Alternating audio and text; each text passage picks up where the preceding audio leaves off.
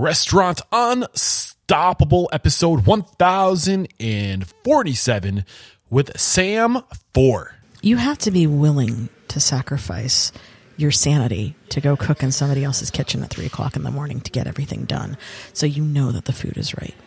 You have to sacrifice a level of control if you want to take help. You have to sacrifice some of your ego if you don't know how to do something. Are you ready for it factors, success stories, failures, and bombs of restaurant industry knowledge? Then, join Eric Cacciatore and today's incredible guest as they share what it takes to become unstoppable. This episode made possible by Restaurant Technologies Inc. RTI's Total Oil Management automates your entire cooking oil process. With Total Oil Management, you get dependable fresh bulk cooking oil delivery, filtration plus oil usage monitoring and reporting, easy oil disposal, use cooking oil pickup and recycling, and say goodbye to messy, dangerous restaurant rendering tanks. Yuck. RTI's end-to-end cooking oil system helps you manage your used cooking oil disposal, storage, collection, and recycling conveniently, safely, and cleanly with no upfront cost. Restaurant Technologies, Inc. is always on, so you don't have to be. To learn more, head to RTI-Inc.com and let them know Restaurant Unstoppable Podcast sent you their way. This episode is brought to you by Restaurant Systems Pro, and they are launching their first time ever 60-day pilot program. This is something that's never been done before. This 60-day event is at no cost to you, but it's not for everyone. Fred Langley, CEO of Restaurant Systems Pro, will be leading a group of restaurateurs through the Restaurant System Pro software and setting up the systems for your restaurants. Fred will teach you recipe costing cards, guidance in your books for accounting, cash control, sales forecasting, checklist, budgeting for the entire year, scheduling for profit, more butts and seats, and that's not it. If you are interested in this, head over to www.restaurantunstoppable.com/RSP. That's RSP for Restaurant Systems Pro. www.restaurantunstoppable.com/RSP. This episode is brought to you by MarginEdge. MarginEdge is a restaurant management software that helps you see your food and your labor costs in real time so you can make informed decisions in the moment. Just snap a picture of your invoice and MarginEdge will process them within 24 to 48 hours with line item detail, including handwritten adjustments. This allows you to save hours on paperwork so you can spend more time creating great guest experiences. Head to marginedge.com/unstoppable to sign up for a free demo today. That's marginedge.com/unstoppable. This episode brought to you by Owner.com. Owner.com is the leading all-in-one platform for restaurant marketing. Owner.com powers everything from SEO optimized websites, direct online ordering, automated email and text marketing, built-in loyalty programs, zero commission delivery, and branded mobile apps for your restaurant that's integrated right into your POS. With Owner.com, there's no contract, no hidden fees, and nothing to lose. Join thousands of restaurant owners using Owner.com to grow direct online sales, save thousands in third-party fees, and simplify their online ordering presence all in one. Book a free demo today at Owner.com/unstoppable and see why Owner.com is the #1 rated restaurant marketing software. With excitement, allow me to introduce to you today's guest, chef owner of Tuk Tuk Sri Lankan Bites and Tuk Tuk Snack Shop, Chef Sam Fore. Chef, are you feeling unstoppable today? I mean, I'm always unstoppable. Let's do this. I've been here for about almost an hour now, actually, setting up, and I've gotten the privilege of actually getting to chat you up a little bit, and I'm excited for today's conversation. We got a firecracker sitting across the table from me right now. I mean, likewise, we've been having fun since you got here. We haven't even started yet. I know. Can you wait for the next hour and a half? I mean, I'm pretty excited. I'm not going to lie. But one of the things that really does excite me about you, beyond the recognition you're getting from the industry for doing your own style of food and staying true to your roots, is that you started small. Always. And you scaled over time.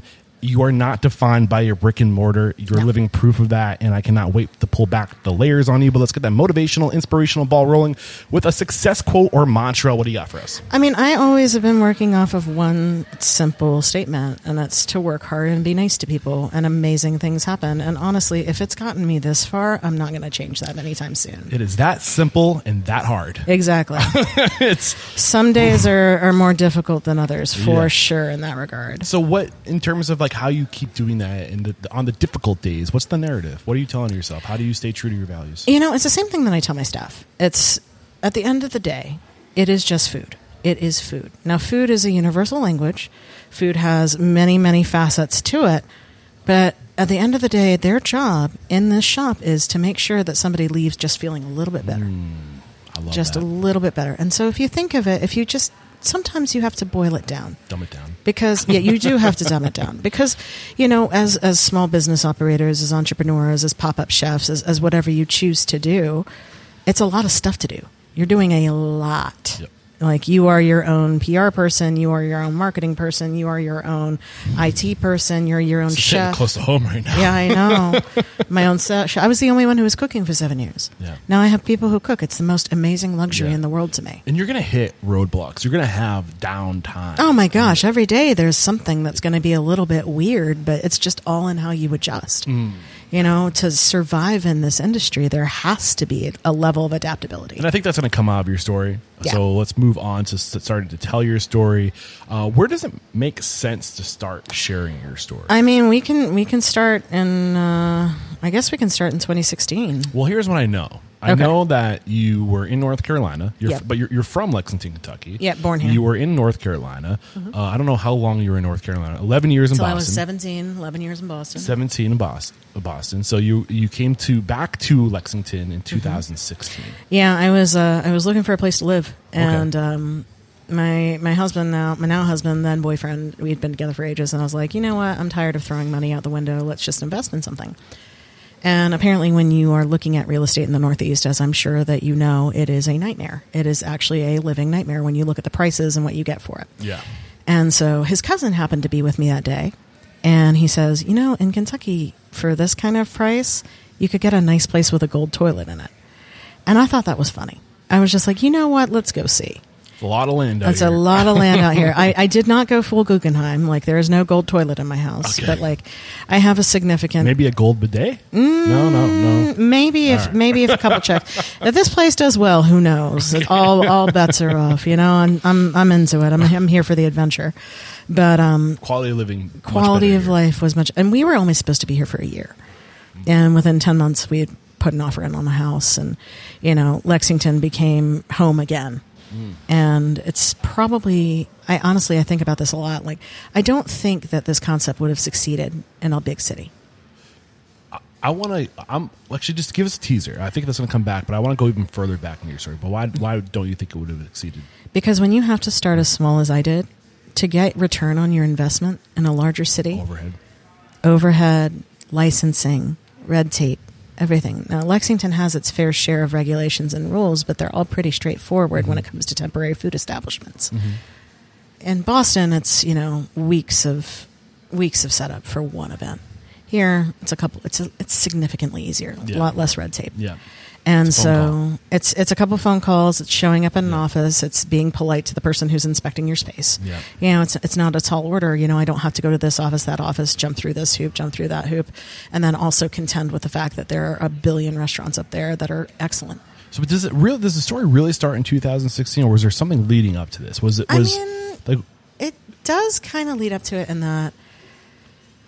I was always cooking in the house. Like, that's cooking is how I connect with people. Got it. So when you were in Boston, well, what did you go to school for? What's your background? I'm just curious. Like, give me an idea of who we're talking to. I got my undergrad in marketing, advertising, and PR. Ooh. And I got my master's in marketing management. Okay. Yeah. You know, I'm pulling back layers on that as we move forward too, because that is huge skill to have in the restaurant industry. If you know how to promote yourself. I was supposed to be a consumer behaviorist of some sort.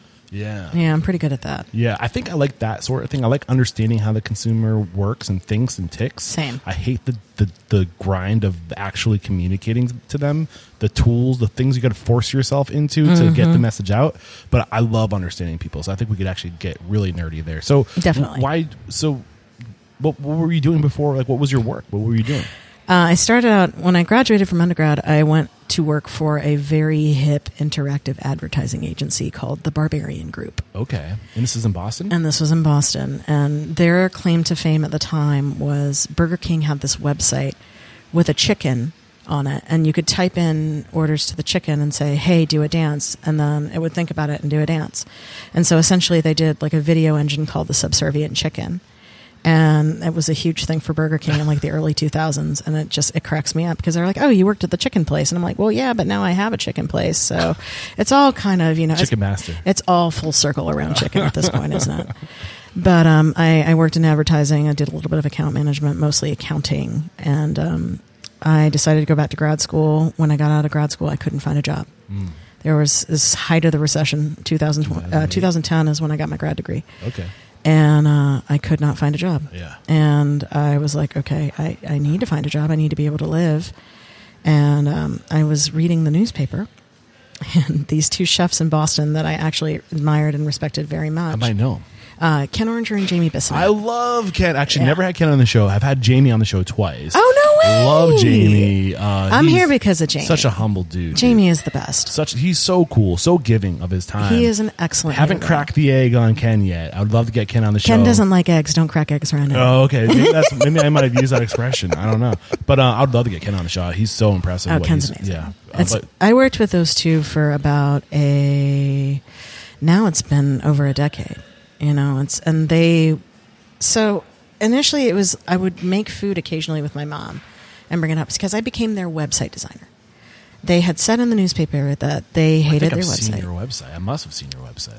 The Copa one. Yeah. I did the Copa one. Because I started in 2012, 13, and they were early on my radar. So you taught me all about their business before I probably did. Yeah. Reached out to them. Because I was telling them that, I told them something that I still tell people. It's like, if you're going to control something, if you're going to have something that's part of your brand, part of your, your whole stable, you need to have the keys.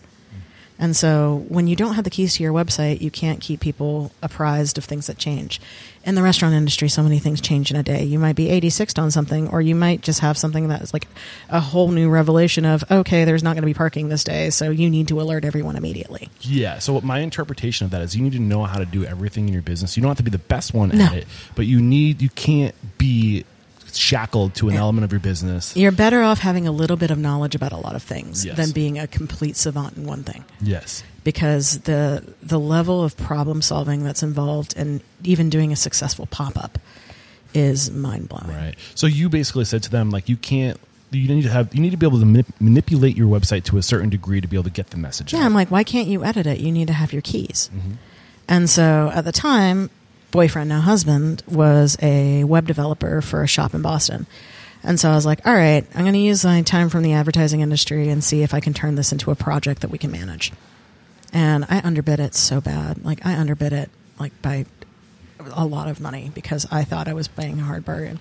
And I thought I was playing a really hard bargain because I'm like, and I want dinner too. And I'm like, I'm sure that they were just like laughing to themselves in the back. And now that I know how the sausage is made, I'm just like cracking up at it because I look at all these prices and I was like, oh my God, like I would have gotten every account just by being, accessible. Mm. But that is honestly with working with those two, with working with Copa and then eventually Toro, Little Donkey, Fasha, it became a crash course in learning about food, about the industry, and about what's good. It's like I'd never had the snout to tail eating experience growing up. We weren't really big on eating offal and things like that. You're first generation, right? I'm first generation Sri Lankan American. This wasn't. We were in Lexington until I was 5, and then we went to North Carolina, and that's like vinegar or sweet barbecue, and it's North Carolina food is its own little animal of deliciousness on its own right. Mm-hmm. But it was never, I'm going to go eat pig's tails with mostarda like it's a normal thing. And so, that's where I taught myself about ceviche. That's where I taught myself about crudos. That's where, there would be days where I was sitting at the end of the bar at Copa, and, you know, they'd go, move down a couple seats. And they'd whip out these huge cutting boards, and then they'd break down a pig. And then Jamie would hold up pieces, and he's like, what's this? I'm like, I don't know. He's like, this is the Copa.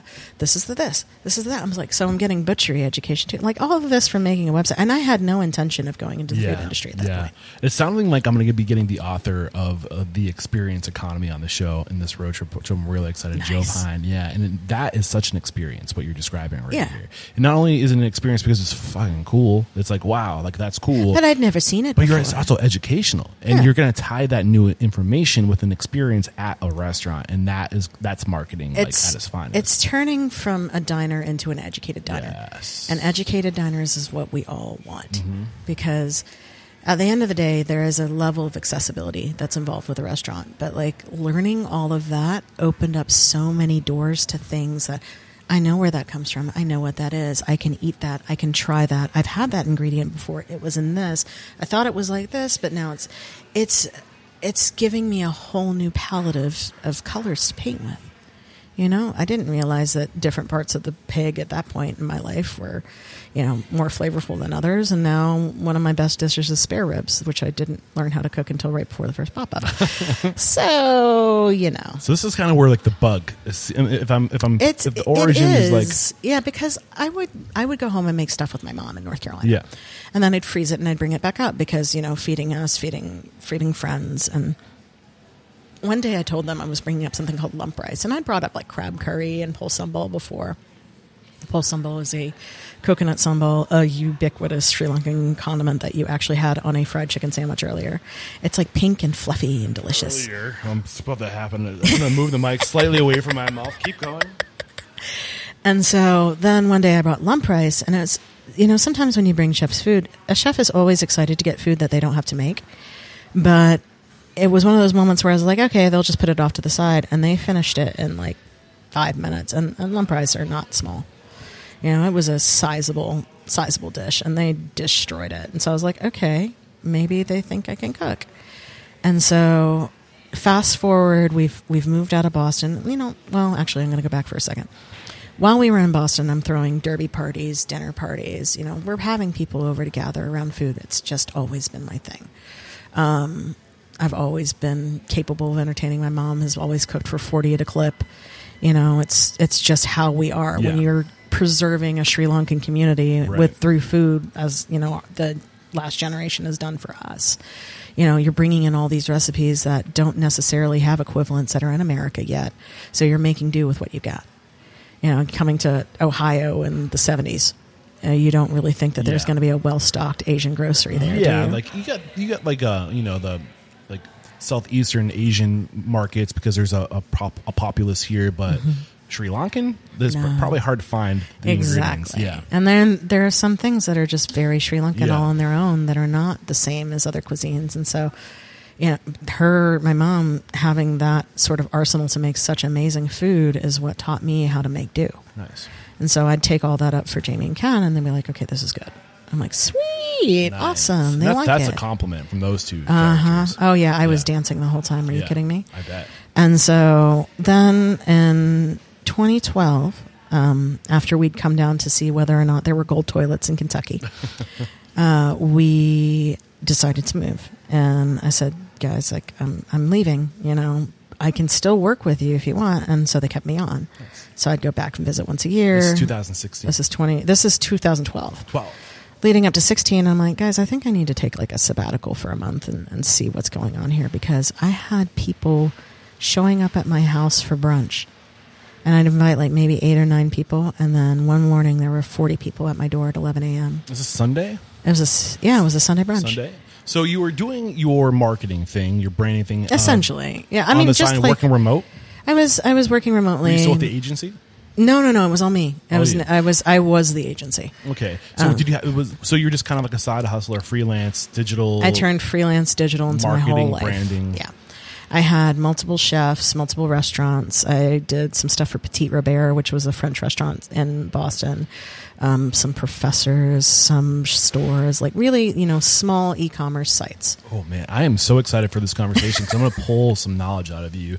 So I'm pretty open with it. So in 2012, you start just for like fun, just for enjoying yourself and your company and creating, you know, a place for your and guests. And we just moved to Kentucky, so we didn't know that many people. We're making friends. We're like, okay, how do we cultivate our friends? I feel like the best way to get to know somebody is over a meal. Yeah, absolutely. Because like a couple drinks, loosen up the champagne is always flowing at our brunches. My poor listeners, like here he goes again. But no, I think alcohol has been getting a horrible rep lately. Like seriously speaking, like there is. Don't get me wrong, there is an issue, and I'm acknowledging that. But it's also an amazing tool for mental health. If I'm being completely seriously, like there's books written about this, and like, and we've evolved with it, and a part of our culture for so long. It's, I'm not saying to get hammered with people and do it every night. I'm saying it's the same sort of concept as if you loosen up a little bit, you're going to have a less stressful time. So good for you, but it also helps you connect with people, and it's a great tool for helping you connect with people on a whole different level. It's just when you want to connect a little bit too far, right. And that's when you're just like. Everything in moderation, and like using and abusing. I don't drink that much anymore. Yeah. But you know, I used to be a 2 martini gal, and I'd still be standing up straight. Now I have 2 martinis, and I'm under the bed. I'm asleep. I'm rolling around. I don't know what the hell's happening. But it's a great way to get to know people. Is the point? Absolutely. I mean, because we'd meet people at the bar. Yeah. Yeah, that's where you go to meet people your age. I should start making my guests drink alcohol for every interview. That'd if you want, I can get a glass of wine. I don't have a problem. I have a cola right now, but I can switch to a glass of wine. Maybe we can make this nice and weird. Don't worry about it. I think I've scared. It's already weird. So you're working. You have these people that you're coming over for your dinner parties, and it's nothing like crazy. It's just kind of... And then it became crazy. So it became the worst kept secret in town. How did it go from a single dinner party to crazy? It was the food. How fast? It took about 6 months, and everyone got progressively... Like, apparently, our brunches were like things of legend. Okay. Somebody was telling me about it recently from their viewpoint, and they're like, it was like you had a performance art piece going in your house where like somebody was a writer and they were just writing in the corner while chowing down on Sri Lankan food. And then you have like gym trainers that are there, and then bar rats who are there in the morning when you don't normally see them unless it's dark. And they're like, what is this? So this podcast, I honestly try to steer away from the food because it's you're opening a restaurant. Mm-hmm. I hope you know how to cook. Can you do everything else? And we really try to... And that's what we're trying... I know. But we're trying to focus on the everything else. But it is the everything else when you have people in your space. Right. So that's... But because I think this is important, like, tell me more about the food is where I'm going with this. Tell me... Like, oh, my God. She just got locked in. Sorry. We have this secret door in our space that I'm telling your listeners about that I shouldn't be telling your listeners about. She can walk through. I don't care if she's on camera. Oh, no. But, like, it locks from one side. And so we do that so people don't just come barreling, and you have to know how to unlock the door. And so now that it's closed, it's very difficult to open from this side because there's no doorknob. And so this is like, it's just like, have you ever seen that Far Side thing where it's like the school for the gifted? And they're just leaning up against the door, and it's a pull door. Oh, that's kind of what is happening in the corner right now. So, sorry. No, you're fine. Tell me about the food. Sri Lankan food is its own animal. You know, it's. I describe it for the layperson as the love child of all the fun things about South Indian and Thai cuisine. You've got your spices. Those are two amazing cuisines coming together. Right? Like the output of that. And they had a really cool kid. I'm going to Sri Lanka. See? Yeah. And it's an island. It's got beaches. It's got elephants. Man. Oh, man. Yeah. Sri Lanka's a blast. I miss it terribly. Do you ever do Sri Lanka tours? I'm working on that. Please let me know. I want that to happen. Please let me know. If any of you listening right now are part of those tour companies, call me because we need to go to Sri Lanka. I really want to start stripping cinnamon off of the trees. Oh, man, that'd be so much fun. Wouldn't that be wild? That would be fun. Like, I just pulled my own cinnamon stick. Who can say that? That sounds like a lot of fun.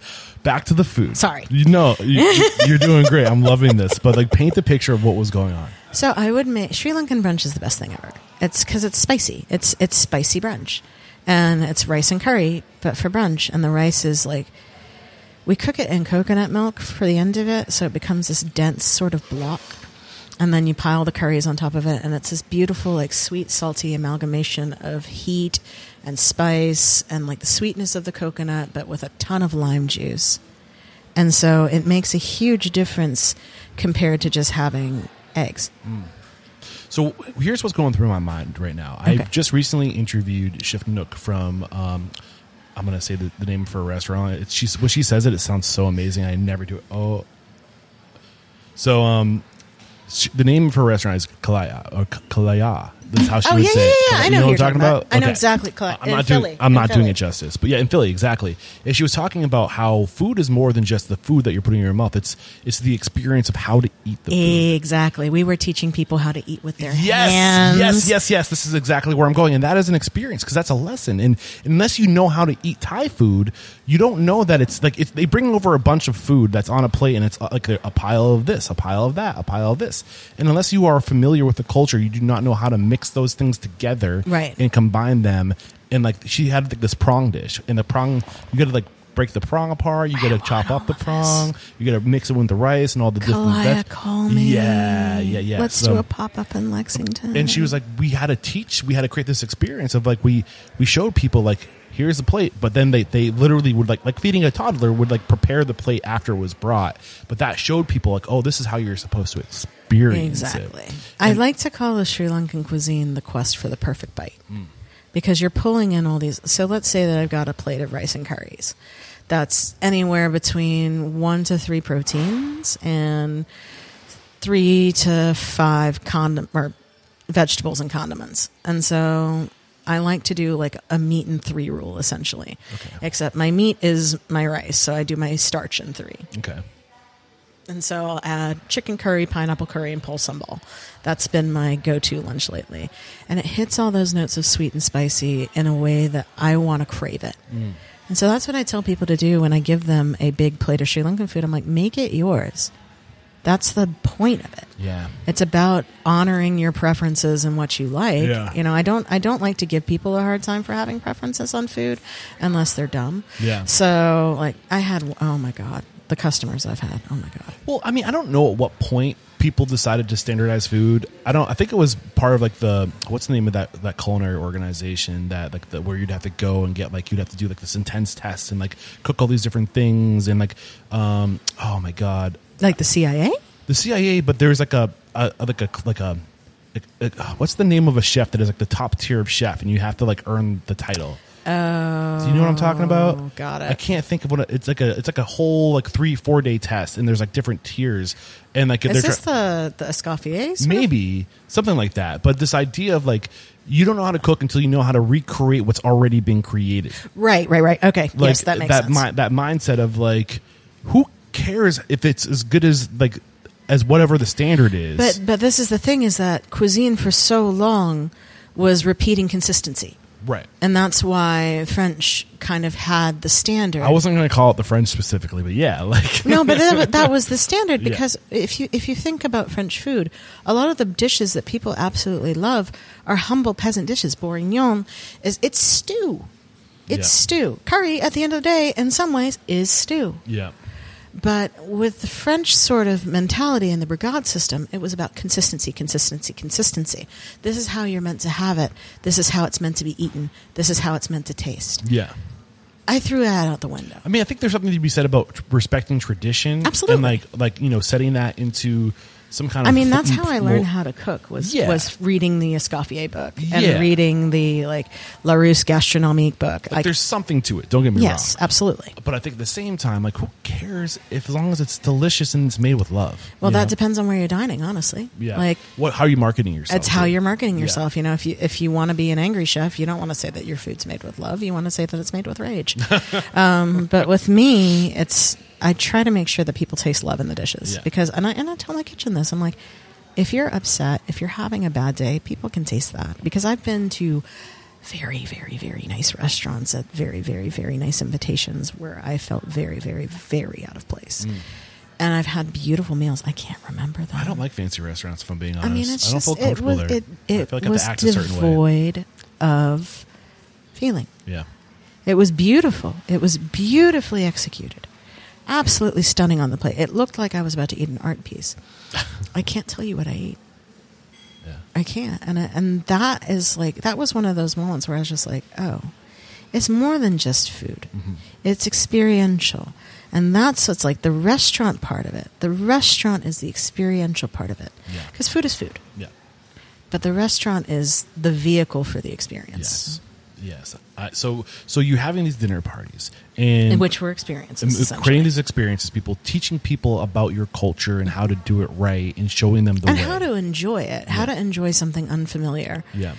Sometimes it's a challenge to get someone to take one bite. So when did this go from having people over to eat and show them and share your culture to maybe we can make them like a buck with this. Maybe we can charge for this. It wasn't as much maybe we can charge for this. It was how do I get people out of my house?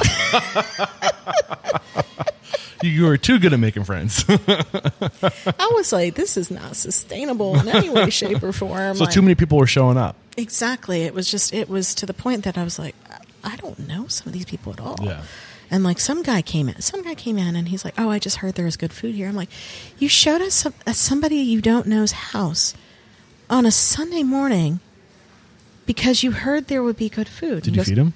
Yeah, of course. That's hospitality. He brought champagne because he heard that I liked champagne. But that is also But that's also the core of Sri Lankan being too. Yeah. Is that hospitality is something that isn't just Southern, that isn't just it isn't just dining. It is fully embedded into our culture as Sri Lankans. Yeah.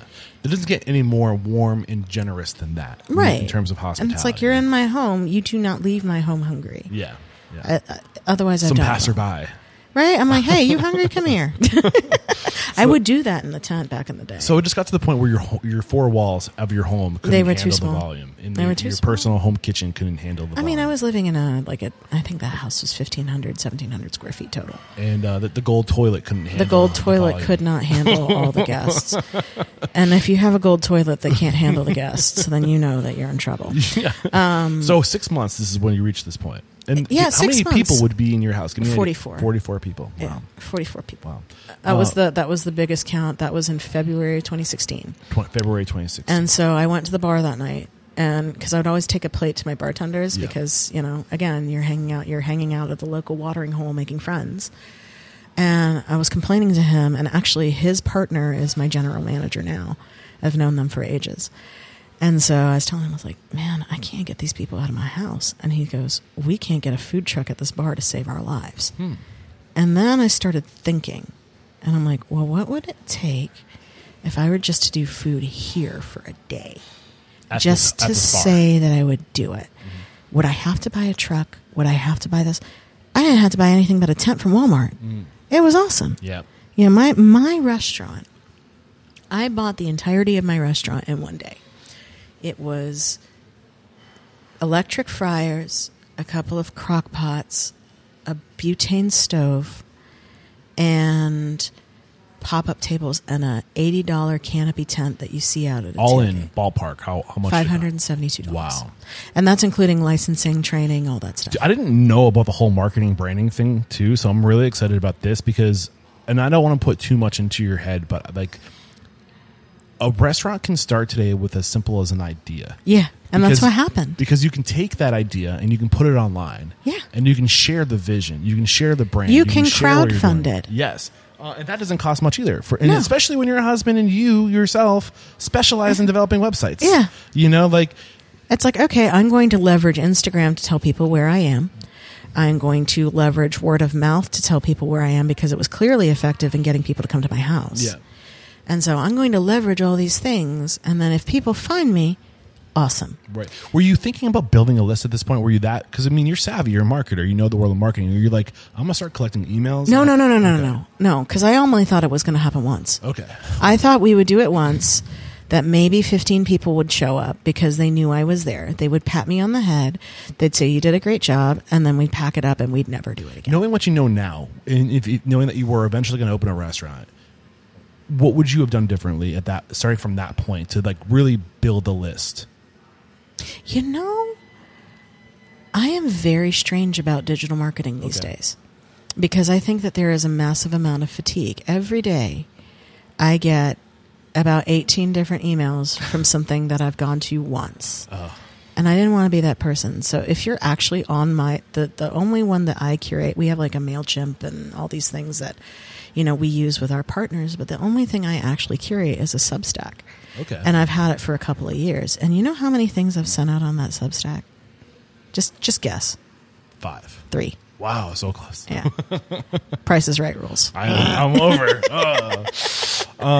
So it's like, if there's something major going on, I'll use that. Otherwise, it was all Instagram posts and cultivating that sort of follower thing. Yeah.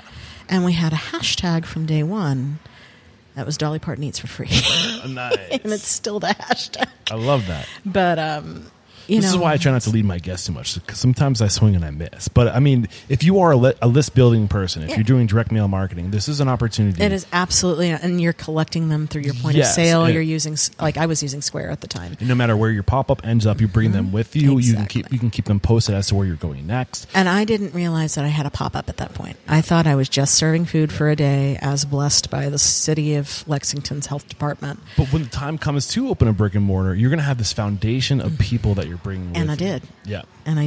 You know, and it's, I think if I were looking back at it and starting it all over again, I would invest in really, really good boots, because I've had moments where my ankles have been in the mud from sinking. Oh man. I would invest in very breathable but warm clothing. You get what my grandmother would call rubbers. Exactly. Yeah. Oh, yeah, but they had to be warm. She just confused some people in the day, man. They had to be warm, like wellies or something, but like they would have to be warm, and like we would freeze. We were setting up every Friday night. Yeah. In the middle of the fall. So what were the biggest challenges early on with like what were the things, like knowing what you know now? Prep again, space. Yeah, give the listeners like some warning so they do choose this path. What do you mean by prep space? So as a pop-up, you need to be preparing your food in a licensed commercial kitchen. Did you get in trouble? I didn't, because I got the rule book and I made sure I was going to follow whatever they put out there, because if anyone's going to get in trouble, it's the chick cooking ethnic food. Yeah. So it's not just the $500 for the actual things that cook on site. To legally do it, you need a commercial space. Yeah, I mean, that $572 included the rental of that space too. Oh, did it? Yeah. Oh, wow. Yeah. So what was the rental? Do you remember? I paid $75 the first time, and then I found a place that would only charge me $10 an hour if I also did meal prep for them. Okay. And so I would cut vegetables for $10 an hour, and then I would turn it around into prep space that I'm paying them $10 an hour for. Cool. So it was essentially a wash, which was fine. Nice. Because I needed a place that had a commercial fridge and then I had to get something called a commissary license that meant I could transport hot food from there to the tent, as opposed to cooking it all from cold. Any like hard lessons learned in terms of prep space? Many. So it took me a while to find that place. It took me a long time to actually find somebody who would let me prep on a regular basis. People will make promises that they will help you, and they will be the first to boot you out. Because I had somebody who was so enthusiastic about my food, so enthusiastic to learn all these things. And then all of a sudden, I had prep space lined up for this huge event. They go, "Oh, you can't have it today." I'm like, "Why not?" And they're like, "Well, we booked an event." And so I'm like, "So now what?" And they're like, "Sorry." And so I'm sitting there and I'm like, okay, the health department is supposed to come visit me here. Now I have to find somewhere to go. What do I do? It's between that and like figuring out like oil disposal, like everything that you need to do. You're essentially setting up an entire restaurant in one night. Yeah. Did you keep that prep space after that day? No. What was the next step for you in terms of like protecting yourself from that happening again? Well, I eventually found the place that let me be there, but I was asking everybody. Yeah. I put up a thing on the internet. I put up a wanted ad. I was just like, look. And there are people who were offering prep space, but at exorbitant prices, because they're like, she doesn't have an option. Mm. And that's what happens a lot of times with pop-ups, is that they know you don't have an option. So they'll use that. You're desperate. They'll use your desperation to make a buck. And there is an operator around here that was like that. And now he don't like me too much because I didn't use a space and I was still successful. At least you're not saying his name. No, but he knows. Yeah. But it's just like there are people like that. And that's the thing. I don't have to say his name because there are people like that in every town. Yeah, yeah. So So this is the struggle. Eventually, when did you find your space, and how is it different? How did you protect yourself from something like that happening again? I started cooking really late at night. Okay, at another commercial kitchen where in the place where I was meal prepping, okay. I would do my prep from 10 to 2. Okay, so now you're not competing for this. No, I was not competing. I was not interrupting anything. I wasn't disrupting any regular service. It was a catering kitchen. And how often were you doing it at this point? Once a week. So yeah. Once a week. What day of the week? Friday. And you're doing. Then is it sandwiches or like what's your food? When we started out, our first menu had spare ribs, cutlets, which are essentially fish and potato croquettes that are super spicy and delightful in Sri Lanka, vade, which is still on our menu as lentil fritters, and meatballs and pineapple. I was not doing any fried stuff at that point. I don't think. No, I wasn't. I was only frying the fritters to order, and that was it. And how do things go? Wild. Yeah. So from 6 months into, how long were you at this spot? I prepped there for about 1.5 years. So into 2017? I prepped there into 2018. And so that they kept me for about 1 year. In the same bar? I started at one bar. I was there mostly, and then I would go to other breweries. So when we were naming the business, we got together over a big pitcher of margaritas, and we just tossed out names, and Tuk Tuk stuck because it was mobile. Mm. It was small. It was mobile. And a lot of people thought that I had a truck or anything like that. I never did. I had an Acura sedan. And then eventually I got a pickup truck that I could transport the tent in. But it was never, a mobile food operation aside from being a tent where we would set up. I wasn't taking my trailer. Like, I'd have to do everything that day. So what was the next point of evolution for you? I got a pretty big boost from Jamie Bissonnette, actually. He had told Edward Lee that I was cooking and that he needed to come check it out. And so Edward reached out, and he also knew Stella Parks, who's a very dear friend of mine, and she is an excellent pastry chef. And they had both talked me up to him, and he was like, why don't you come do a pop-up at 610 Magnolia's Wine Studio? I said, all right. Now, internally, I'm freaking out because, again, I've only been in a catering kitchen on mostly household equipment. In the big kitchens, they wouldn't let me in. They didn't want me in there. There's enough chatter of, she just decided that she wanted to cook one day. There's enough chatter that's trying to be denigrating to what I'm trying to do. And at this point, I just want to cook food. Yeah. And I think when I say Restaurant Unstoppable's mission is to change the world through inspiring, empowering, transforming the restaurant industry, I think it's this type of stuff. When I talk about transformation of the industry, we can go so much further. We can go so deep into that. We look at people like Jamie Bissonnette and we go like, it must be nice to be Jamie, he's got it all. Like, it must be nice, there's a clique. He's got this. There's a clique, yeah. And I'm not one of the cool kids. And right. But Jamie, I have that moniker now too. They're like, oh, she's one of the cool kids. I'm like, I'm really not. I'm a big dork. But I think the point is, it's like Jamie didn't get to where he is because he's an asshole and cliquey. He got there because he helps people and he works his ass off. And he works. He's so talented and such a hard worker. That of course. But he has a vision, and he entrusted himself to carry that vision, and he didn't shit on people along the way that would essentially take him out of it. Now I look at other people. Like, it was actually pretty funny.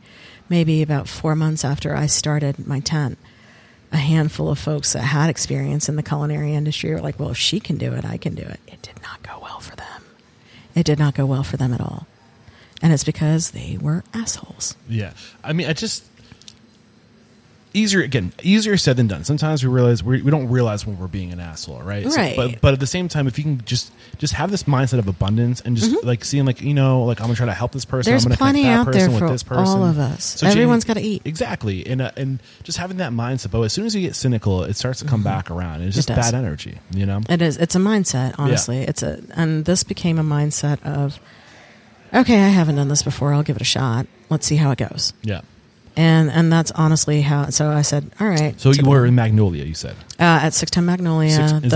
That's Edward Lee's. That's his. That is his Oh, God, that restaurant is so good. He's on my radar. So when I connected with your publicist, I think he also represents Edward. And I was aware she did for a bit. They worked together for a long time. They've worked together for a very long time. They've worked together for a long time. So I would love to get Edward on the show, too. Wink, wink, nod. He is a very interesting human being in that, like, he's just... Edward has stories that blow my mind, just of, like, when he was bartending in New York, when he was, you know... in his 20s. He does a lot for the community, too. He does. Edward is you're a perfect example of that. Total softy. Yeah. Total softy. Yeah, just like opening up his space to you, right? So that's where we left off, is he opened his space to you, you cooked there. And I cooked there, and I was walking in. I was driving all my ingredients up. I used to travel around with a crate. Now I have a cute little rolling suitcase with all my spices in it. It's kind of a thing. But I showed up there with a crate, and then as executive chef at the time, Kevin Ashworth, helped me set up and was like, okay, chef, what do I need to do? And no one had ever asked me that before. I was always the only one cooking. I was like, I don't know. I was just going to cook. And he's like, do you got your prep list? I'm like, I got stuff that I got to do written down. Like, I'm not expecting. I didn't walk in there expecting any help. And then I had three people who were like, oh, no, we'll help you. And I'm like, what? It blew my mind. It absolutely blew my mind, because like I'm walking into this space that's been nominated for awards, that's been on TV, that honestly, like the meal that I had there that night, I still think about some of those bites. Like a really good bite is something that sticks with me, especially when it is accompanied with a really good experience. That sandwich is going to stick with me. That's how we get you. Yeah.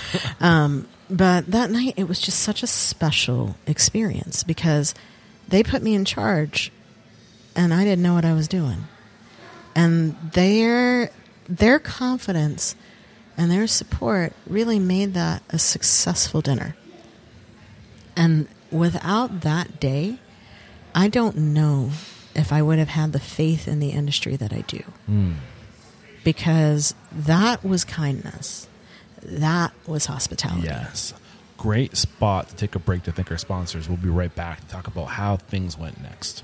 This episode is brought to you by Restaurant Technologies Inc. RTI's Total Oil Management automates your entire cooking oil process. With Total Oil Management, you get dependable fresh bulk cooking oil delivery, filtration plus oil usage monitoring and reporting, easy oil disposal, used cooking oil pickup and recycling, and say goodbye to those messy, dangerous restaurant rendering tanks. Yuck. RTI's end-to-end cooking oil system helps you manage your used cooking oil disposal, storage, collection, and recycling conveniently, safely, and cleanly with no upfront cost. RTI services are not limited to oil. They also provide insurance premiums and automated hood cleaning solutions, plus hood filtration systems, making your hood cleaning process easy, automatic, and worry-free. In addition to all this, Restaurant Technologies Inc. can help you reduce your carbon footprint, which we all know is becoming increasingly more important to the consumer. Restaurant Technologies Inc. is always on, so you don't have to be. To learn more, head to RTI-Inc.com and let them know Restaurant Unstoppable Podcast sent you their way. Recently on the show, you've been hearing it come up often. Restaurant Systems Pro. If you've become interested, I highly recommend you sign up for the Restaurant System Pro 60-day pilot program. This is something that's never been done before. This 60-day event is at no cost to you, but it's not for everyone. Fred Langley, CEO of Restaurant Systems Pro, will be leading a group of restaurateurs through the Restaurant Systems Pro software and setting up the system for your restaurant. Fred will be leading the training, supporting you, and holding you accountable. Typically, this costs $10,000 a month to have Fred in your restaurant, but during this no-cost-to-you 60-day training, he will be teaching you every process he does during the group coaching sessions, and nothing will be held back. During the 60 days, Fred will walk you through the Restaurant Systems Pro process and help you crush the following goals: recipe costing cards, guidance in your books for accounting, cash control, sales forecasting with accuracy, checklist, budgeting for the entire year, scheduling for profit, more butts in seats, and that's not it. Often, the team at Restaurant Systems Pro helps restaurateurs out pro bono because their hearts go out to these folks. I mean, it's hard out there, but because of that, a lot of the time these restaurateurs don't follow through because they have no skin in the game. For that reason, there is an application process. Only those serious about making change in their operation will be accepted into this program. Are you interested? Then go to restaurantunstoppable.com/RSP. That's RSP for Restaurant Systems Pro. Restaurantunstoppable.com/RSP. We're back. We have glass of wine. We have glasses of wine. We're going to cheers. Cheers. Well done with the noise effects, because we are across the table from each other to make room for the camera angles. And when we You're not supposed to tell them how the sausage is made. I'm fully transparent, painfully transparent. So when we left off, you were kind of paying homage to Edward Lee and how he helped get you started, and how you, in that moment, it became a thing. You know, chefs hosting a pop-up became a thing. And this is kind of the strategy of how to grow your brand, right? Exactly. So now you start to, you work the network. You go to this restaurant, to that restaurant. Sometimes a chef will come in and say, "Hey, I had your food here. Would you want to come do something with us?" And I said, "Yeah, sure." Ooh, a totally. Cookie. Is it too crunchy? No, I'm just going to be away from the microphone. Yeah, this batch came out a little bit crunchy. So normally our cookies are super chewy, but this batch came out crunchy, and so I was like, "Crunchy cookies? Okay." I feel like we need glasses of milk. I do not discriminate on cookies. They can be crunchy. They're good cookies. Soft. They're good cookies. These are very good dunking in milk cookies. Yeah. Sorry for derailing you. That's okay. Yes. That's okay. It's all about cookies. But so, as is with cookies, when you have a good cookie, you get very excited about it. And people would have these, really great experiences in our pop-ups. And so another Louisville restaurant would open up, or a spot here would open up and say, "Hey, why don't you take over the menu in Lexington at this place that actually has a kitchen?" I'm like, that's way easier than schlepping a tent around, because that's a lot of work. Yep. Doing dishes at 3:00 in the morning, trying to figure out where the hell you're going to put all the oil that you use to fry things because you don't have an oil disposal unit at your house. It's just, I was running around like a cat burglar at one point, dumping oil into people's recycling things. And I was like, I know they're going to get paid for this, but I still feel weird. So, but I love the hustle and the level of creativity that goes into just starting. If you want it bad enough, just start and you'll figure it out. Exactly, yeah. And that's what happened. So, biggest lessons that you didn't know that kind of just happened that you could pay forward, as far as if you did this intentionally, you might get there a little faster. Figure out where you're going to dispose of your oil. Yeah. Have a system for that, because it is not fun to get hot oil on yourself at any way, shape, or form. Obviously, having the prep space lined up is huge, because, and it's going to depend on the regulations where you are.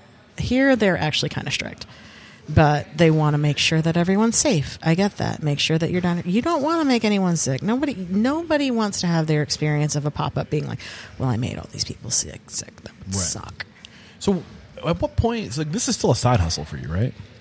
By that point, by October. So the first pop-up was in April of 2016.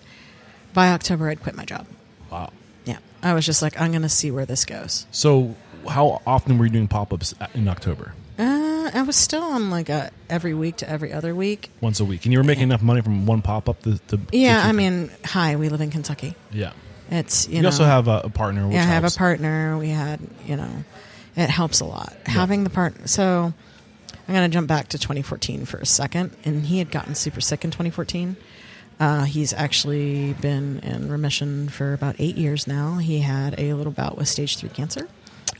And that became the moment where I was like, okay, if you're going to do something and you're going to give it a shot, because life is too short. Is remission the point where we say congratulations? Yes. Congratulations, Chris. That's awesome. It's happy to hear that. We're proud of him. He is almost about to hit year 8. Good for him. Year 9. Actually, we're wrapping up year 8. And he's been clear since. So he had a pretty gnarly tumor, and there was a lot of chemo, a lot of radiation, a couple surgeries. And then, they gave me back my husband, and he's okay. Nice. And we stay ahead of it now. It's a genetic component to it. Yeah. And so he's actually kind of volunteered all of his stuff in for all the genetic component studies at UK, because it's traceable to one region in Appalachia. Really? It's wild. That's wild. It's just wild. I'm like, how did they, what in the... Mutative gene.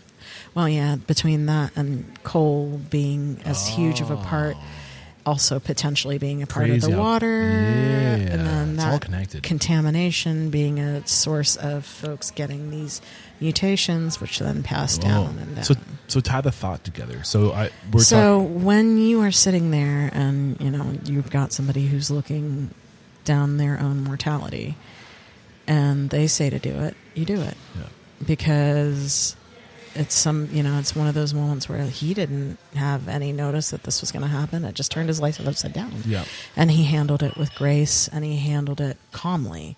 You know, he had a very good sense of, you think of people going through chemo and radiation. He had 30 days straight of chemo and radiation at the same time. Right. And he had a good mood about it. He stayed positive. And he's like, all right, I just have to take a couple more naps. And I'm like, okay. I don't know, you know, just making sure we stay away from everyone. I mean, it puts things into perspective, you know. Very sharp perspective. Yeah. Because all of a sudden it becomes, this is a survival thing now. This is a survival mechanism. So for you, what you were doing with the pop-up, was that survival? Or are you saying... that was me giving it a shot. You know, it was... So but at this point, keep in mind, this is... 2 years after the first 2 years he was in remission. And we thought that the first pop-up was going to be weird and we didn't expect that we would make our money back the first night. I think what I triggered this is that I said you have a partner and that makes things easier. It does. But it's his encouragement that made me take the leap. Got it. Because, again, he was staring all that stuff down the barrel, essentially. And he's like, no, go do it. And so I'm like, well, if you're saying that I should go do it, then maybe I should give it a shot. Yeah. And then, you know, it became, okay, we sold out the first night. We'll do it one more time. And then we won't have to do it again. And we sold out the second night. And we sold out the third night. And this is in October. This is early on. Or when you're first starting. Okay. So yeah, we sold out our first pop-up. Yeah, that's right. So in October, how are things different? Now you're all in. Now you quit your job. This is what you do. Now I'm all in. Now I'm just like, you know what? I'm cooking for a living. I'm part-time prepping. Do you mind talking about money? How much were you making? Not much at all. Like, I'm curious about the economics. I was making enough. I basically put it in frame of, I need to be able to make my payment on the car. Okay. With this. And this is a truck. Well, this was, it grew to, I bought a pickup truck in 2017. We're talking like a 250, 150? A Honda Ridgeline. Oh, nice. It's like the Yoshi's Cookie of trucks. It's great. I actually looked into the Honda Ridgeline to see what their towing capacity is. I love it. They're cool, but they don't have a great towing capacity. They don't have a great towing capacity, but they do have a cooler in the trunk. Oh, that's convenient. That's exceptionally convenient. Yeah. Yeah. For sure. They have plugs in the bed too, right? And the nicer ones. Oh, okay. They all have the cooler. They don't all have the plugs. I was going to say, that could be convenient too. That was exceptionally convenient of a car. I was just like, man, Honda, just call me. Just give me one. I will make it. I will turn it into the cutest little restaurant. So in translation, you're just looking to cover your liabilities. Exactly. Cover my food cost. Eventually, I had to hire one person to help me out for frying, cover their expenses, and then cover my liabilities, and then make sure that, you know, I'm not hating my life at the end of the day. Yeah. Pretty simple. Yeah. Easier to do with a pop-up. Much easier to do with a pop-up than it is to do with a restaurant. Well, you're 2 months into your first restaurant right now. It's a little teaser. Or is it more than 2 months? 3 months? We open September 22nd.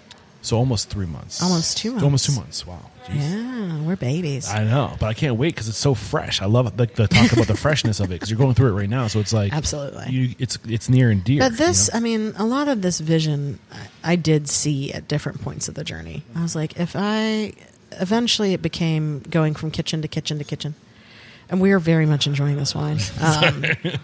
But eventually it became going from kitchen to kitchen to kitchen to kitchen. And then I realized that somehow in like the last 4 years alone, I've been in about 100 different professional kitchens at least. I mean, as somebody who travels the country doing pop-up interviews, I can relate to the wear and tear of setup, breakdown, which is why I'm trying to get an RV right now. So I can just have my studio where... I mean, I would still do, but like, anyway, that's the whole, we're here to focus on you. But I can relate to where you're going. It can wear it's on you. It's a lot. You know, it's when you're setting up your whole thing. You have multiple cameras, you have a mixing situation, you have microphones, you have a laptop, you have all these things to think of. Yeah. Now think of that in terms of food and food safety. Mm-hmm. because you can't just show up with a thing of raw chicken and keep it out. You need to make sure that you're keeping it at certain temperatures so you don't hurt anybody. Yeah. And, you know, it's... Talk about adaptability. Exactly. Yeah. So doing that in a restaurant, in somebody else's restaurant, was so much easier than me doing it in the tent. Right. And I was just like, you know what? We're going to get... I had to have... I mean, my body was falling apart at that point, too. Yeah. Because I'd had 2 leg surgeries after the first year of the pop-up. Oh, no. Yeah, because... my legs would swell, and then they wouldn't unswell. So it's something called compartment syndrome that typically only happens to people in car accidents. And so they had to release the pressure in my legs. So now I have, like, really cool-looking shark bites on both legs. Oh. I just tell people I got into it. They're like, what happened to your leg? I'm like, got into a fight with a shark. Yeah, got into a fight with a shark. In Kentucky? Yeah. You should see the shark. Exactly. You should see the other guy. But, you know, after that, it was just like, okay, this, you know, this showing up and setting up everything at night as one person is not sustainable. Yeah. So what is sustainable if I'm choosing this route? What can I do to make sure that I'm going to survive this and survive this in a way that means that my business will grow in the way that I want it to, in the spaces that I want it to grow in? You know, I cooked at a bar called Best Friend Bar, which was just a little galley kitchen attached to a dive bar. And one of the bartenders came in today, and he's just like, this is such a long way from where we were. It's just insane. But you all got to start somewhere. But right? You just have to start. It sounds like that's kind of what you did, is you started just to cover your liabilities, and then you grew to just be able to cover your liabilities. Yeah, it's just now I have different liabilities. Yeah. I have rent to cover. I have staff to cover. I have food costs to cover. But you didn't go straight for rent on Correct. Day one. You built the clientele. You built the cash flow. I had to make sure that the demand would be there. Mm-hmm. Opening this place wouldn't have happened if it weren't for a couple of things. Is there the demand? Is there the staff? Can I see myself doing this for 7 years straight? So there was the demand. I'm assuming you could see yourself doing it for 7 years straight. I mean, at that point, I'm doing it in everyone else's kitchen. What about mine? Like, yeah. I got so excited when I found out I could have a shelf that was mine. It's the little things you take for granted. Yeah, I have a locker. Yeah. You have no idea how water. Excited. Yeah. Running water, a roof over your head, gas. Right. You don't have to switch out a propane tank in the middle of service. A freezer. We have 2. It's magic. We have a walk-in. Wow. We have a walk-in refrigerator. And when it came in, they put it all together. And then after the instruction, the installation team left, I just walked around in the walk-in and started giggling because, like, the walk-in was bigger than my damn restaurant, man. Like, I was in a 10x10 tent. It's bigger than the bed of your truck. It's bigger than the bed of my truck. It's huge. You know, I can stand up in it. Yeah. But it's wild to think that, you know, like, I have the ability to have backups of things. I'm not selling out all the time. It's not impossible to keep up with the demand. I'm not dealing with a 2-hour line of people wanting fried chicken where I can't feed them. Yeah. And So as you're, like, you're all in now and, like, you're having these thoughts, you're asking yourself these questions. What were the challenges? Well, everyone asked if I was going to open a restaurant. I said no. This is 2017. Yeah, 2017. Point. I was like, no. October 2017. Mm-hmm. And then fast forward into 2018, more community lifts me up higher. Mm. I meet up with the chefs who do Brown in the South, and they take me along for that ride. So in 2018, all of a sudden, my little food tent is now talking to Food and Wine magazine about the food that I make. As a home-taught pop-up, I cook in a tent from Walmart, cook. And I'm sitting here talking to Food and Wine about how I'm trying to marry Southern culture with my South Asian culture. I love that. And it's just like, I had this moment of like, what in the hell? Dive into, like, what in the hell? What is the actual, like, what is the feeling? Like what's going on? What? I made food to get me to this with all these people that I've seen and admired from afar for ages. Yeah. You know, it's wild. When Maneet Chauhan walks up to you at a pop-up at the beginning of 2018 and says, hey, I heard you're the one who does Sri Lankan food. I know exactly who you are. Don't quit. I'll find you. And I'm like, okay. And that was one of those moments where, like, at the beginning of 2018, I was wondering, is this sustainable? Is this going to be a life? Do I need to go back to tech? And she is in media. She is huge. She is a chef in Nashville, but she's also a judge on Chopped and Tournament Champions. Okay. She is probably the Energizer Bunny of the entire food world. I've never seen someone with so much energy. I don't really get caught up in the TV stuff in the food world. She's amazing because I'm sure if I saw her face, I might recognize her. She's had like decades of industry experience before she got into the TV side of things. So girl can cook, and she can cook real well. Yeah. And her food is just, it's like a big warm hug. So you're just creating brand awareness at this point. Mm-hmm. People are creating brand awareness. You're on the radar. I'm meeting people. I'm making connections. And then all of a sudden, my little recipe 1 year later in 2019 ends up on the cover of Food & Wine. So in terms of process and growth and evolution as far as what you're doing, things haven't really changed at this point. Well, I mean, I became a recipe developer all of a sudden because I had to write recipes for people. How do you monetize that? You sell the recipes to people.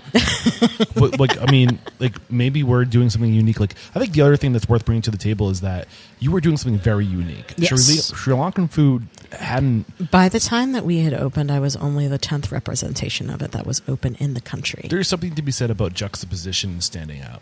And, and if you have something... Big fish, small pond. Yeah, like, if you are different, don't be afraid of that. No. Lean into it. You have to. Yeah. Everybody can make a sandwich. Yeah. What makes that sandwich yours? Yeah. That's what are you bringing to the table that's worth cultivating? Right. And I feel like the media especially, because they're always looking for something different. They're trying to catch the next different thing. They're trying to catch the next different thing while also turning it into a competition show. Yeah.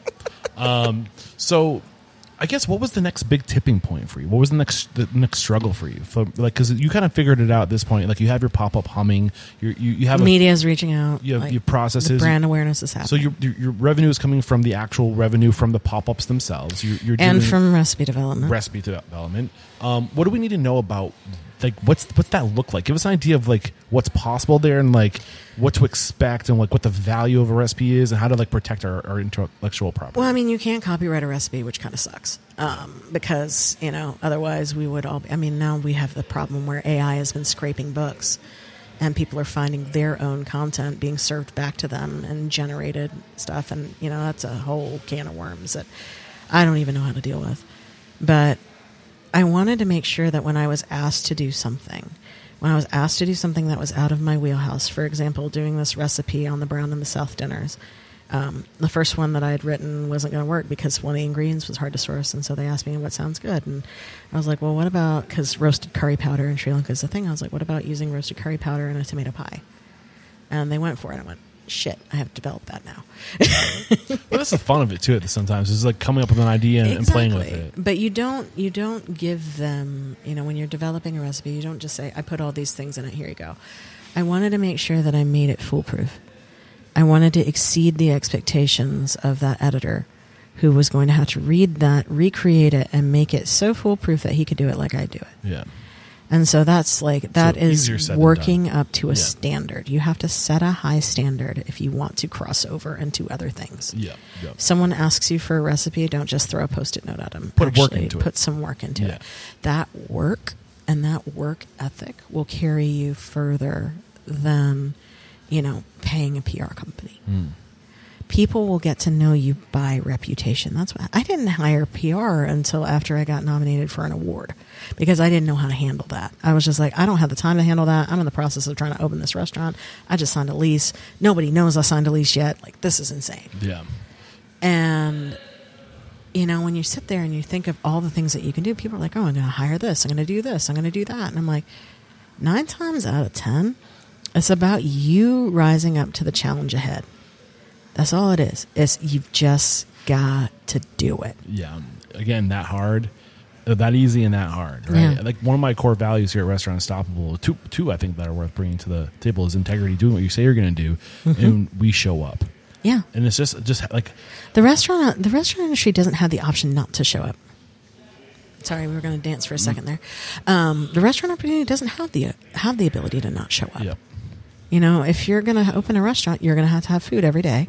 You're going to have to make sure that the people are fed, that the people are happy. You don't have an option if you want to turn a pop-up into a career. If you want to turn a pop-up into a career, popping up in other people's restaurants, you can't show up without putting your best foot forward in every single way. You have to exceed expectations. Now, fortunately, the bar is on the ground. in a lot of ways. You know, when I came in and I cooked for a pop-up, they were like, you know, chefs don't normally come in and do all this. And I'm like, yeah, but I got to take care of my food. This is my product. This is me on this plate. Yeah. This isn't you on this plate. This is me. This is my vision. This is my dish. I have to own it. And it doesn't matter how many chef bros are sitting there yapping in my ear that I don't know what the fuck I'm doing. I'm the one who's doing it, aren't I? I mean, if there's something, it takes a lot of discipline to know your vision, to know what you're doing, and to be you. You have to know yourself on a level. Yeah, and that's one of the biggest lessons I learned. Like, I had a lot of anxiety early in this podcast trying to figure out, like, what is the best way to open a restaurant? Like, if I'm putting my name on something and I'm telling people what to do. The best way is what works for you. Exactly. And what works for your budget. And that's the only thing I know to be true so far. 100% true is, like, whatever works for you is the best way. Exactly. So for full disclosure, we are sitting right now in a part of the restaurant that I call the Snack Easy. And it is a speakeasy for snacks. And, this is roughly 12 seats. This is the restaurant I always wanted to open. This is. Mm. However, the snack shop has to cover all the bills. Right. The snack shop is what makes enough money to be a functioning entity. There's what you have to do and what you want to do. Yeah. So this is essentially, if you have any Harry Potter nerds, this Snack Easy restaurant has become our room of requirement. And that it is whatever we need it to be. If I want to do an Italian pop-up, I can do it. If I want to do, you know, something completely, oh my gosh, there's a snack coming to me. More snacks. How appropriate that a snack just happened in the snack. What did we call it? I just got an order. It's the Sophia. It's actually named after David's dog. David is one of my sous chefs who has been coming up with a couple dishes here and there, and he decided that curry fries would be a good thing. Ooh. And so it's got chicken curry, a little bit of lime zest salt, a little bit of kirihothi, which is a coconut garlic gravy, and some pol sambal. And it looks really good, and they're really crunchy fries, and I'm very excited about this. Oh, man. We can pause for snacks. And where are we? We're in the snack what? We're in the Snack Easy. The Snack Easy, and look what happened. It's like a magic. You say Snack Easy, and snacks appear. That's magic. Mm-hmm. Good stuff. You can hear the crunch. They're still crunchy. Get in there. Don't be shy.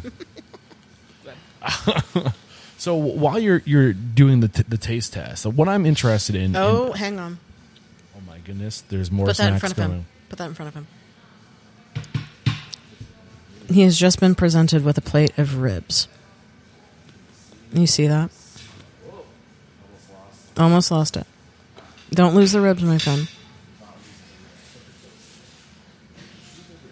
So you need to try a rib while we're chatting, I hope. Do you have ADD by any chance? Because I have horrible ADD. Yeah, okay. We will get through this interview, but this is totally worth. I don't know, like my ADD is on fire right now. With all the cookies, the wine, the sandwich, the ribs. You know, we're working from a place of abundance here. So the snacks might as well be in abundance. The drinks are in abundance. The cookies. None of these ribs? Go ahead. I eat them more often than I'd like to admit, honestly. Oh, he's got a happy food face. I think I know why you eat these more often than you would like to. I'm practicing my Guy Fieri one big bite into the side of the mouth chew. That's impressive. I got a big mouth. That's very impressive. I see. I do like the three little bites, and then if I really like it, I'll go in for more than three. All right, I'm a chipmunk right now, so I'm going to ask this question and I'm going to gnaw on this delicious, so good rib. Take me through the evolution from 2018. You have your pop-up dialed in. Yep. Pop-up was killing it at that point. Like, and you're thinking to yourself, brick and mortar. What were you thinking? I was thinking, how do I do this consistently where I'm on the road and cooking, but occasionally hosting things in town? So how do I have a home base without having a home base? I didn't want to open a restaurant. So like a commissary? Mm-hmm. I wanted to do a commissary. Space that's yours, but not a restaurant. Correct. And why didn't that work, or did it work? It would have worked. It's like at that 18, 19 point, we were looking at whether or not a restaurant would be viable and what it would take to make it viable. And I honestly wanted to own the building. I was like, I'm tired of throwing the rent out the window. Now I'm very glad that I don't own the building, because I would have closed on the building that I was making an offer on for my commissary in February of 2020. Oh, yeah. I see. So my pop-up is rolling along at this point. I'm making more than I have in a while because I'm showing up in all these places and I get a take of what we sell. And we're selling a lot of food. And so fast forward end of 2019, like I'm in Bon Appetit, and then there was a whole thing around that. I'm doing all of these different things. I'm having opportunities that I never saw before that I was just like, say yes if you feel it at all. Don't say yes to everything, but if you feel it at all, say yes. I think people get in trouble. What's common is they have the blinders on, and they have this vision. They want their brick and mortar. They're kind of like how I am with my RV right now. Where I just want to get started. I just want to do this thing already. I'm driven. I want to start. Makes I want for an now, impatience. Right? And that, the opening of this restaurant is, I'm sure we'll get into this shortly. It's like that is a very much a moment where you have to tamp down your expectations. So what was going on? Like, what is your strength? What is going on within you to be able to suppress the desire to just act without really thinking about what you're doing? Opportunity. It was just like I had the opportunity to go cook in Boston. I had the opportunity to go cook in Alabama. I had the opportunity to go here, to go there. Did you do a pop-up in Boston with Jamie Bissonnette? No, I did one at Bukowski's Tavern on Dalton Street. Pop-ups I've done one with Maymay.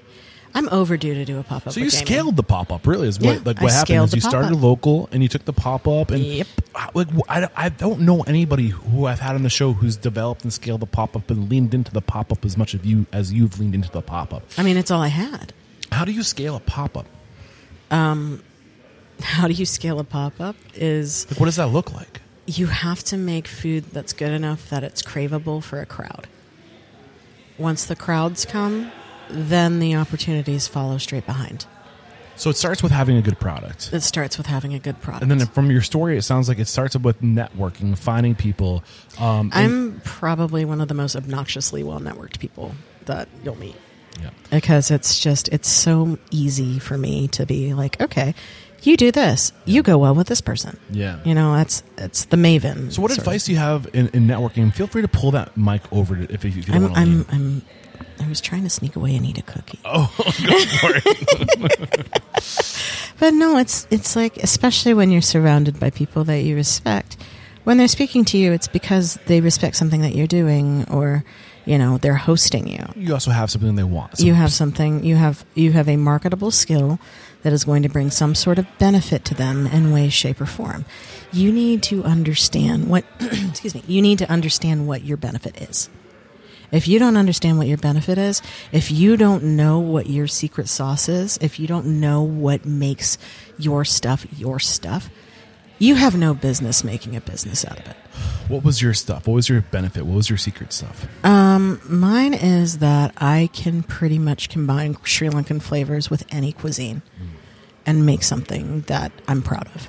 Now, 9 times out of 10, I have to lean on somebody in those kitchens or lean on somebody with a little bit more skill to help me out. But for example, we were doing a pop-up at Bottega in Birmingham, Alabama. Bottega is an Italian place. There are no Sri Lankan Italian places out there.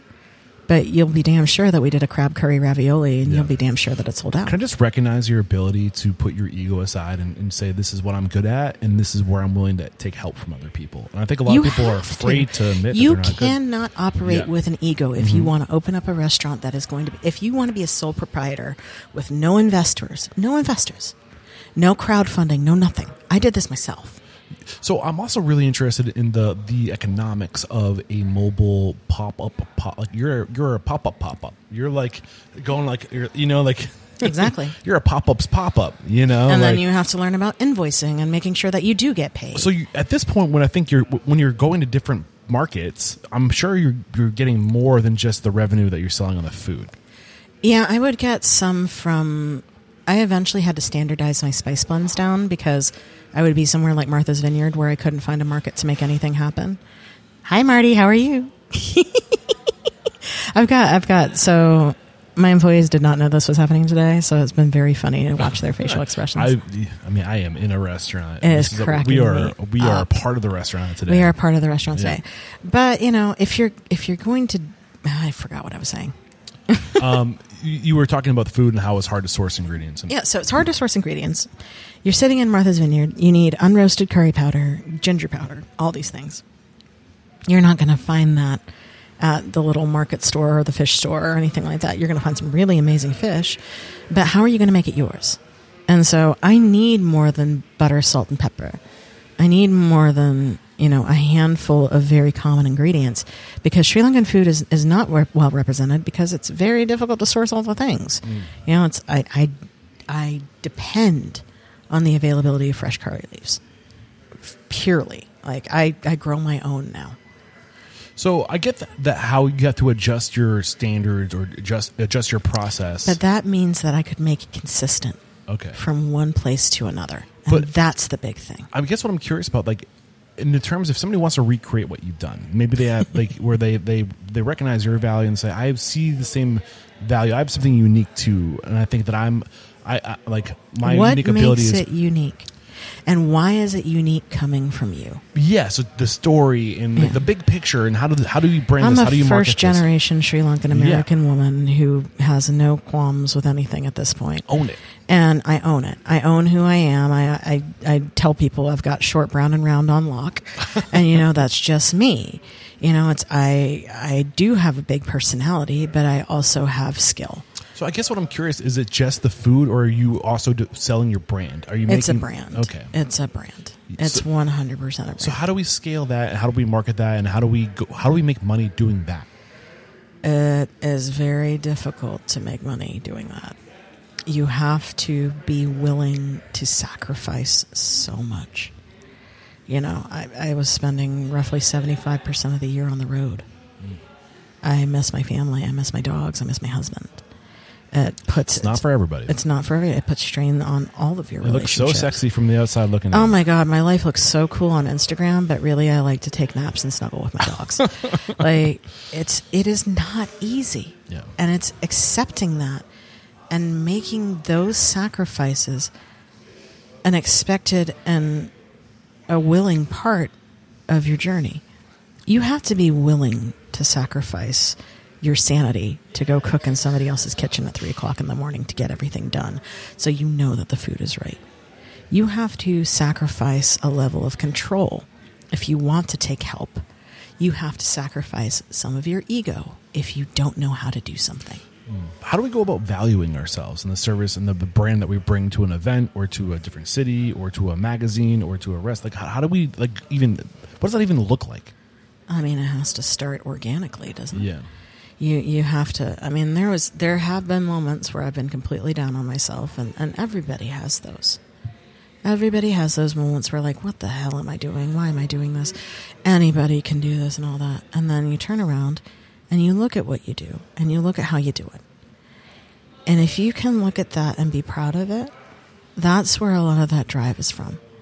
I started to realize that I was the only person taking a cuisine that I grew up eating to these, you know, I would go from Portland, Maine to Los Angeles in the span of a week. Yeah. And people wanted that. Now, did people want that because I was really great at posting pictures of it on the internet? Maybe. Yeah. Did people want it because they saw me cooking with so-and-so on some show? Maybe. But ultimately, they wanted it because I was willing to put it out there in a manner that was consistent to every experience. Got it. Was there a point in this evolution of learning how to scale your pop-up where you're like, I'm not doing this right. I could do this better. Or like, give me an example of that. Every time. Every single pop-up had a postmortem. Every single one. What was the biggest aha moment? The biggest thing you started doing differently that had the biggest impact on carrying your spices. Oh my God. Sourcing became so much easier. Mm-hmm. Because if you can just depend on a place. Customs must have been interesting. Never a dull moment. I haven't done international yet. Okay, good. I've only done national. I've driven and I've flown a lot. Yeah. It's essentially, I would have to distill my kit down to my necessities. Yep. What do I need to make this perfect? Yeah. And you don't have a lot of room. You can't take the whole car with you. I had essentially have it scaled down to a 19-inch carry-on. Do you see my outfit right now? Mm-hmm. T-shirt and pants. Mm-hmm. I used to dress up You see my outfit right now? Yeah. It's a jumpsuit. And you know why I choose jumpsuit? Because you don't have to pick out pants. Yeah. And they have eating room. It's just fantastic. Yeah, so I totally relate with everything you're saying. Yeah, it's just how do you make this replicable in a way that honors your vision? Yeah. And it's you have to dial down to the granular level. You have to make the sacrifices. You have to decide what you're willing to do. Yeah.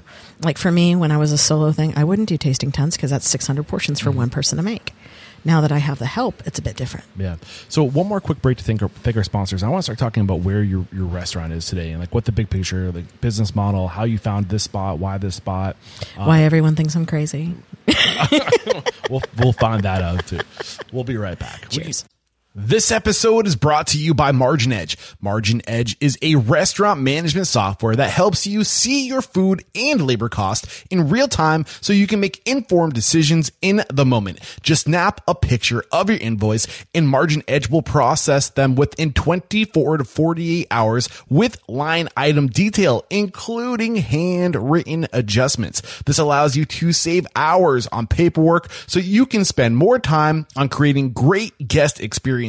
Margin Edge combines purchases from your invoices and sales data from your POS, which allows you to get real-time costing, get a daily controllable P&L, and send information directly into your accounting system. Margin Edge integrates with 60-plus POS systems and dozens of accounting systems. Manage everything from one central location: inventory, recipes, plate costs, ordering, and bill pay. Margin Edge was created by restaurant people for restaurant people. And as a matter of fact, Margin Edge founders continue to operate restaurants to this day.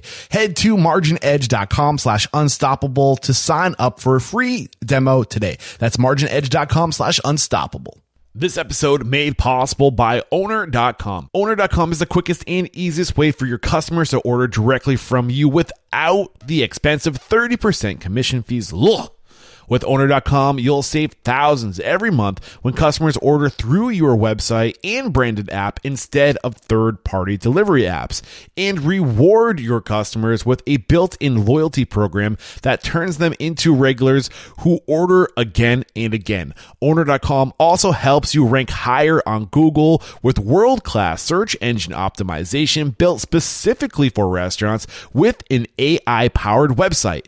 We cannot forget lists. Build a huge list of people who live near your restaurant fast and market to that list on autopilot with text and email sent at the perfect time to help you grow sales and stay top of mind. Owner.com gives you everything you need to grow and market your restaurant online with no contracts or hidden fees. Visit Owner.com/unstoppable right now to book your free demo and see why thousands of restaurant owners trust Owner.com to power their restaurants online. So we're back, and we left off here sometime.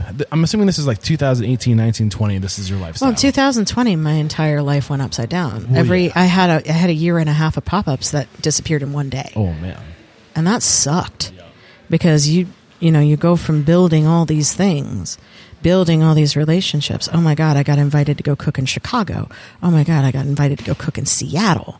Things that I never thought that someone would invite me to go cook in Seattle. And here I am, and I have to figure out how to do it. And then all of a sudden, it's all gone. Mm. I didn't know if I would have a job after the pandemic. So what did you do to survive during the pandemic? I went back to tech. I worked in tech and IT, and I worked in relief for a while. You had a skill set to fall back on. I had a skill set to fall back on. That was in high demand. Mm-hmm. That's good. Everyone went e-commerce all of a sudden. I became very, very valuable. I bet. But people were also hungry. And in that regard, I was more valuable. Mm. And that's what I wanted to put myself behind. So when did you get back into cooking again? I never really stopped. I took my foot off the gas. I took some time. I spent so many years just doing and doing and doing that I'd never taken any seconds to reflect on what I'd done. And that's what I think is a very big piece of advice, is recognize what you've done and the space that you've been given. Because I legitimately, until the end of 2020, the way that I looked at my career and the way that I thought about it is I just show up and I cook and that's all I do. And then all of a sudden I have people who are like, you're representing Sri Lankan cuisine. You're making me feel normal for having the kind of food that I had growing up. And I'm like, that's a lot of weight on my shoulders. So I don't typically think about it. But there was a moment in 2020 where I was just like, you know, I can't stop this. This is the path. This might not be the one that I saw for myself. Sometimes you kind of just gotta give up the fight on fighting what you're meant to do. Yeah, I mean, that's a very amazing feeling. It's when I feel like I've found my purpose. See? You know, and finding that it's purpose, empowering, isn't it? So empowering. Yeah. Like you can literally do anything if you feel like it's what you're meant to do. You can do anything. Yeah.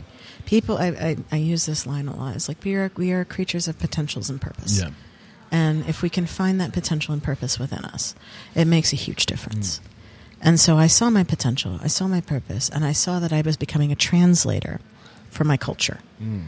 And so I was like, you know what? I'm going to keep on leaning into that. So the second I got my vaccination, the first one, my email box was going off again. Because, of course, everyone got permission.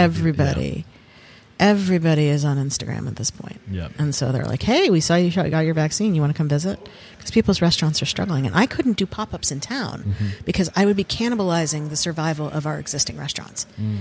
And so like you kind of have to, you can't go into this pop-up mentality of being like, I'm going to go all the places. I'm going to make all the money. I'm going to do that because you have to have a sense of nuance to it. Right. And you need that ecosystem of restaurants to survive. So you can't just trample all over it. Right. Yeah. Like you can't run around and be shitty and like basically crush people's survival and expect to come out of it smelling like roses. Right. It just does not happen. So it sounds like out of the pandemic, out of the out of the early part of the pandemic. Yeah, like you kind of came out with a whole new sense of purpose and drive. And I donned my little mask and I went into people's kitchens for a couple days and I was getting COVID tested multiple times a day for some of these things. And I made it happen. And at this point, and this is what, late 2021 now? April 2021 is when I hosted my first pop-up in New York City. Okay. What happened between April 2021 and September 2023? What were at what point are you saying I'm opening a brick and mortar? I ended up being on TV. I started being on PBS with Milk Street doing instructional videos because I was doing them during the pandemic. And they're like, hey, she's pretty good at this. Maybe we can bring her in for this. I'm like, sure, I haven't tried that yet. Ended up being good at it. Sweet. Awesome. Revenue stream. Done. Yeah. So this is where your marketing and branding and like ad agency and developing a brand. The willingness between that and like I spent 7 years in the music industry, you know, just doing merchandise management. And so understanding numbers, understanding profit and loss, understanding all these little granular things that go into whether or not you can survive on a financial level. Mm-hmm. And then the space that we're sitting in came up for rent it was announced for rent in June of 2022. Yeah, June of 22. So almost a year and 3 months from when the space was available to when you moved in. But I was everywhere at that point. I got platinum in 6 months on Delta. Wow. Like that's how much I was flying. That's crazy. It's insane. Yeah. I don't recommend it. Comfort Plus? Oh, no, first, my friend. Oh, I'm so jealous. First, my friend. Oh man, I can't do Coach. And that's not me just being can't do anything but Comfort Plus now. Delta has spoiled me. I literally can't fit. I don't think I'm not that tall and I can't fit. I see little people on airplanes. I'm like, how are we paying the same for this experience? Right? Like they get curled up in balls and they're like a cat in a big sofa. And I'm like, I can fall asleep as soon as we take off. I can't even open my laptop all the way. Well, especially if not the person in front of you is leaning back. I know. No, I jockey for that first class upgrade, friend. I can't wait until the day. I stick. So whenever I book, they automatically bump me to Comfort Plus, which is a godsend. And then since I'm flying out of Lexington, there's not that many people on the upgrade list. So I usually get a little bump. So I became, teach me your secrets. I started living in Delta lounges and I don't recommend that because it's terrifying. Bye, David. Have a good day. I love David. He's amazing. I love my staff so much. But anyways, so, you know, fold yourself up into a little Delta package and ship yourself all over the country and make it work and make sure that the food is good everywhere you go. So help me understand your business model today. as far as like you're still doing the pop-ups. I'm still doing the pop-ups. So I feel like in your world, like your pop-up is like your food truck where you're going out to use your pop-up to promote your business. It's essentially how I share the brand. Okay. That's how I share the brand. It's how I share the food. It's how I share the ethos behind the food. Got it. Again, we're working hard and we're being kind to people here. Mm-hmm. And everything has fallen together behind it. What about, like, how you've cooked so many things, right? You've tried so many different things. You've been forced to force your recipes into the resources that were available, depending mm-hmm. on wherever you were. How did you settle on the menu that you have today? What is that? What can we execute that is replicable, that is craveable, and that isn't going to be a nightmare on prep? Mm. And you also spent, 7 years? I spent 6 years menu developing and testing. And like what were the greatest hits? And using this in different concepts. The fried chicken, a hit. Yeah. The ribs, a hit. The rice bowls, a hit. The shrimp and grits, a hit. And I think that was something I wanted to come out of today's story. It's like, use your pop-up to do R&D. Yeah. And get feedback. That's all I did. Yeah. Every pop-up was a learning opportunity. Yeah. And it's like you can get every accolade under the sun. But until you have the real world knowledge of knowing what it takes to make your vision work, you're not going to be in a situation like I'm in where, you know, we're 7 weeks into this restaurant being open, and I have such trust in my crew because I've taught them how to survive like I survived. You know, I don't need the skill set as much as I need the willingness to learn. When did you start having a crew? My first hire was made in July of 2023. Okay. So 2 months before you opened. 2 months before I opened is when I hired my first staff. And what was your first hire? My GM, Melissa. Okay. Who is a partner of the gentleman who had me doing the pop-ups behind the bar. Oh, okay. She is, I honestly, and I don't know if she knows this, but she's going to know it now. I did not sign the lease until she was a maybe. Because I feel like if I'm going to be on the road, I need to have a team that I can trust to execute my vision without me being. Are you reading my mind? I feel like you're reading my mind a little bit. I was going to go. It's here. The wine and the curry fries, my friend. Because I was thinking, I was like, how do you start a restaurant? You have to have the crew. Yeah. I started recruiting 6 months before we even got the lease. So, like, in all honesty, like, as somebody who has a dream to open a restaurant, and people are like, why haven't you opened your restaurant yet? I'm like, because I published 2 on-site interviews across the country mm-hmm. a week. Like, I literally cannot. I don't. You need to have the time to get down to it on a granular level, right? So, but you seem to have. You haven't given up on the pop up. Like, when was your last pop up? I mean, I did do like an appearance in Napa last week. Yeah. So like that's and you last week, and this is your second month as a restaurant owner. Yeah. Like that is bonkers. Oh, everyone thinks I'm insane. It's great, and they're like, "Are you okay?" And I'm like, "Yeah, my crew's got it." But like, I think that there's a lesson here that like you got to build the house before you move into it, and you have to recruit like you're in tech. Yeah. You need to I recruited like I was in tech. I identified leaders that I noticed were leading in their respective parts of the industry. So what was the biggest struggle going to the brick and mortar? What was the challenge for you, if anything? Convincing myself to do it. What were you afraid of? This was a coffee shop that had sued the state government over COVID restrictions. So this spot came up, and it was a combination of the location, the timing. Like I did not. I was looking for maybe a garage or something to open up the Snack Easy in. That's all I was looking for. And then this space came along. It's in a beautiful, newish strip mall in Lexington, off of the main drag. And I walked in, and it was all gray and pretty miserable. And I'm like, I can give this place a new life. Was it still cash flow at this point, determining your growth, or at this point, I went on all in on me. You know, because I had various and sundry revenue streams between standardizing the spices and make sure that they sell, doing pop-ups, doing TV appearances, doing retainers with certain companies. You know, I diversified my revenue streams so I could survive. And that was something where you don't have to have one extreme strength. Yeah. If you have a handful of them that you can draw upon, that's way more useful. And I commend you for thinking outside the box. And what you're doing is what I encourage more people who have a passion for food to do is like, don't just... Talk yourself out of it a couple times. Honestly, what can go wrong? Talk yourself out of it. Right. Think of the worst case scenario.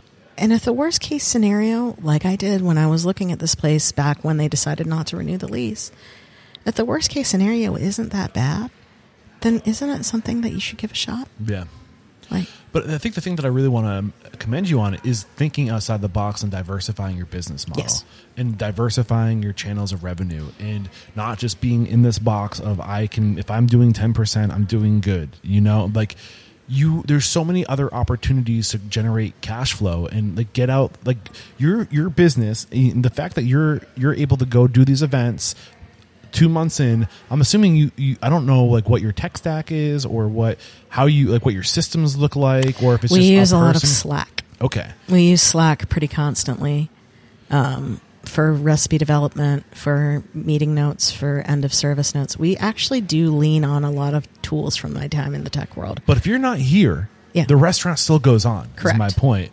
And I think a lot of restaurant owners don't realize that they are not their business. Correct. Their business is something that they own. It's a machine that you build that generates money for you, so you can diversify your portfolio. Yeah, and like what? How do you get there? Nobody gets into the restaurant industry to make money, do they?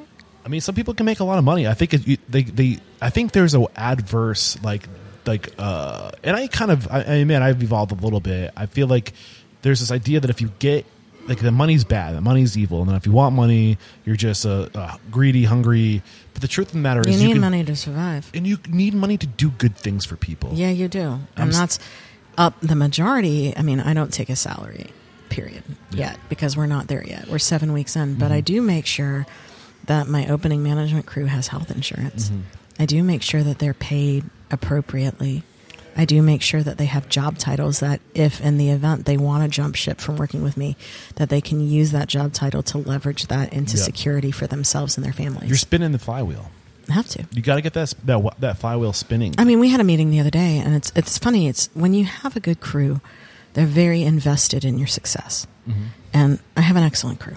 I have a very excellent crew. I have been so fortunate. We have not had anyone leave since open. Yeah. I'm still operating with that. That's amazing. Isn't that wild? I mean, I think opening just because a restaurant's not easy. I mean, 2 months, congratulations, you've had zero turn. But during an opening? Mm-hmm. An opening that was hyped by this, that, and the other. That's an accomplishment. In a town where this, that, and the other doesn't really matter. And so you've got all of this hype behind you, and then we open the doors and there aren't people trying to break down the doors. Like that's a moment for them. And that's an expectation that you have to manage. So did that happen to you? You opened and was it not busy? It's not as busy as it could be. Mm. It's busy enough to pay its bills, which is unheard of in 7 weeks. Unheard of. I am not operating this at a massive loss. Mm. So what's the vision?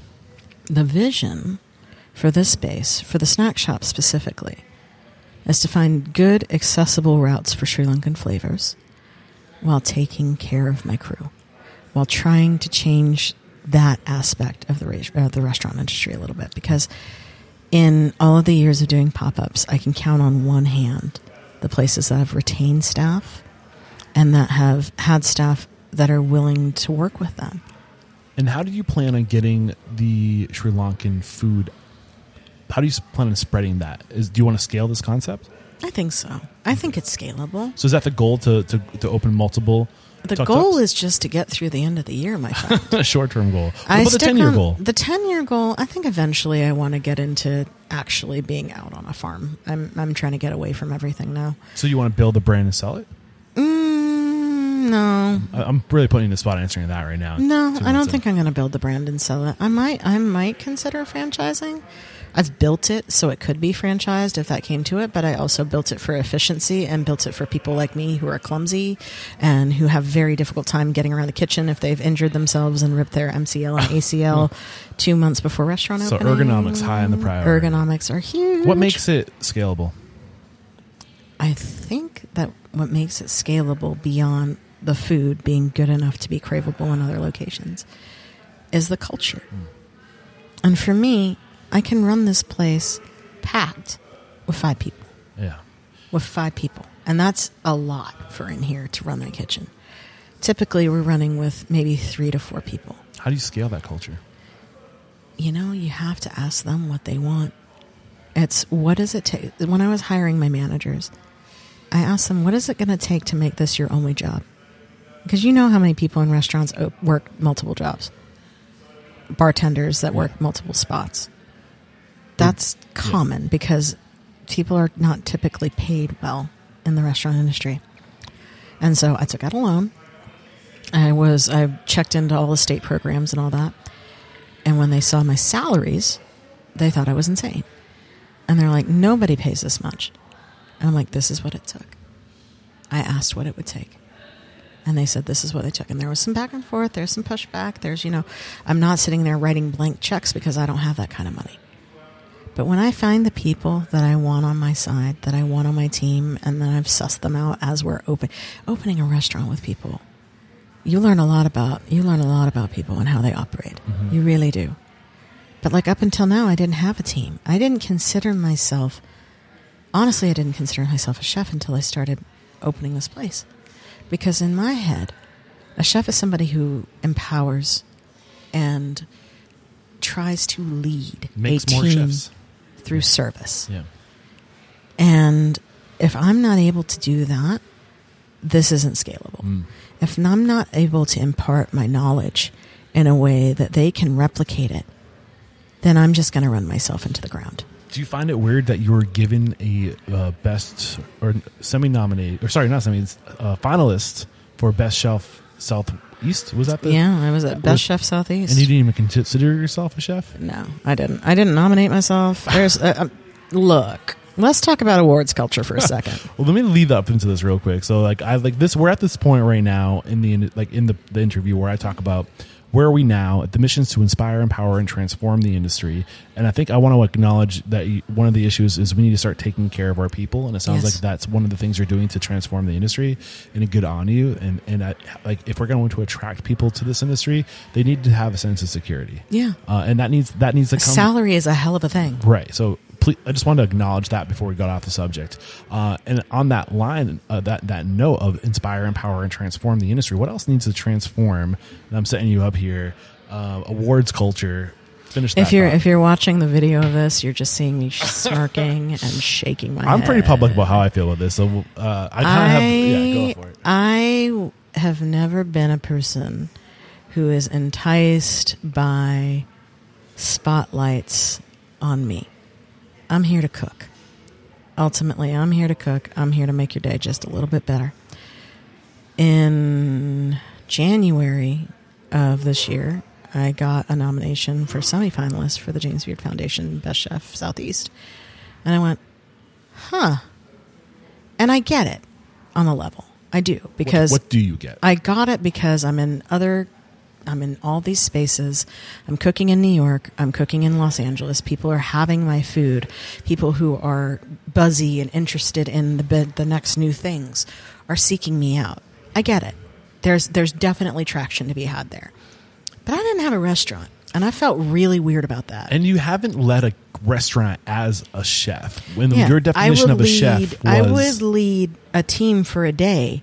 But that's not my team. That's somebody else's team. And their execution should be reflective of their chef, not as much me. It's they're adapting to work with me. There's more than being a chef than your ability to cook. Yeah.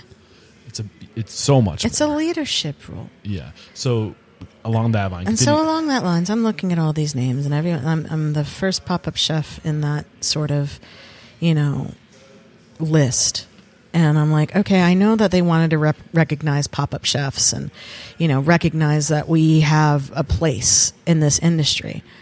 I don't think that I should have been the one to carry that. I really don't, because I thrive off of other people's crews. And yes, I have a vision. I have a thing, but I'm not that widely available. I see people in this state. That are busting their asses. And yes, they are white dudes. They are busting their asses. They are doing creative menu development. They have crews that stick with them for years. And they can't get a look, but I do? Is it because I'm shiny and new? Is it? What is it? So my question was, what is this about? Why? I didn't nominate myself. I know that plenty of, like, I know some people who did, and they're like, well, we love your food, we love your vision, we love that you do stuff with refugees, we love it. I'm like, that's all well and good, but couldn't you have asked me first? Couldn't you have asked me first? Mm. Because that's not something, you know, I had to hire PR because I didn't know what the hell to do. Did you catch heat? Yeah. What kind of heat? Plenty of heat. Jealousy. She's only there because she's this, that, or the other. And it's like, and then it became, you know, I'm not here because I'm a good cook. I'm here because it's a good look. And that's what it felt like. What look do you think they're going for? Oh, diversity is a hell of a drug. Yeah. Yeah, it is. We have a brown woman cooking Southern food in Kentucky. Look at what we have. I'm so happy that you're willing to say this, like, publicly and say. Look, what the James Beard Foundation put me through with their bullshit ethics investigation is not something that I'm forgiving easily. I will be very firm about that. What do you mean, ethics investigation? In March, when we got the finalist notification, I did not expect to be a finalist. I'm like, okay, cool. We'll be a semifinalist. Everyone will forget about it. These guys with restaurants will get it, and it'll be fine. And then I was on a plane because I was so convinced that everyone was going to be like, I'm so sorry that you didn't get it, that I just didn't want to be around it because it's not something that I wanted. Yeah, I never sat out, like, I never sat out in this industry to say, I want this accolade. Fuck that. Mm. That doesn't. Accolades don't pay my bills. Mm-hmm. Accolades don't keep my staff paid. There is some truth that they do pay the bills for some people. They couldn't then because I didn't have a damn restaurant. I think, I mean, I don't want to make this all about the, you know, like a race thing, you know, because I think there's more than just. It is more than a race thing, and I understand that I'm a good cook and all of this stuff, but last year was not the time. Right. If I honestly wish that I had called somebody and said, "Look, can you just take me out of it, please?" Yeah. I mean, part of me is like, I think what ends up happening with like this, and I see that James Beard's pivoting, and that I wonder why they pivoted away from it was, and I'm going on record now. You're inspiring me to speak up and be transparent. That it was transparency very much, is good. It was very much you got to play the game. You got to network. You got to do the James Beard or the Michelin star or whatever wherever the awards come. They didn't think I'd have any problem with what was happening to me because it was them who was doing it. Well, I also think that the other variable is like it's not just James Beard; it's the culture of awards. Yes, and I don't want to just narrow out and single out James Beard. It's all the food and wine. Yeah, but they're the ones who sent the damn private investigator to grill me for 2 hours about participating in a citywide domestic violence campaign.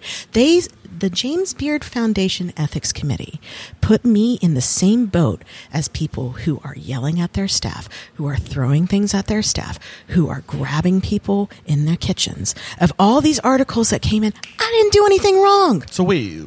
Oh, because of the heat that James Beard got because they were giving awards to people who were getting in trouble with.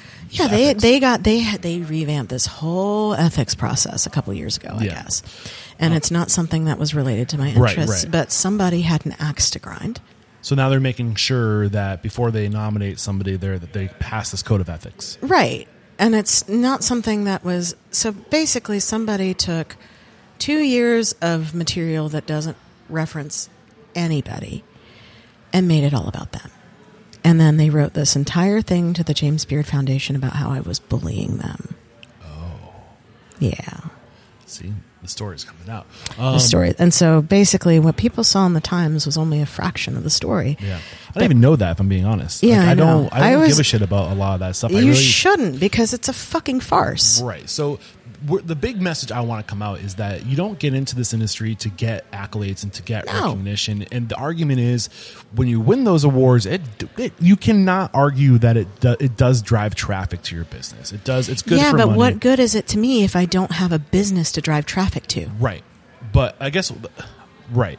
There's that part of it, but I think what I want people to understand is that there's more to this business than the accolades and the awards. And I think what ends up happening is what people think in order to be successful, you need to like just chase these crazy meals. You got to juxtapose to be able to get the attention, to get the awards, and it becomes about not really managing your cost of goods, but doing whatever it takes to get to look cool. Exactly. And that's I don't want to be the cool kid. So I want people to understand that there's more to this industry than being cool. No. There's doing the right thing. Yes. And I guess what James Beard and other not just them. They tried to do the right thing. So they're focusing more on like equality and diversity, and I get that that needs to happen. I'm not trying to take away from that. I understand that I was a brown woman in a sea of white dudes, but all of the white dudes in my category, I spoke to all of them before that New York Times story came. And creating opportunity for diversity is a beautiful thing. And it's wonderful, but I should not have been on that list last year. But there's more important things, like teaching people how to run their business and running a fiscally responsible business that provides opportunity for people,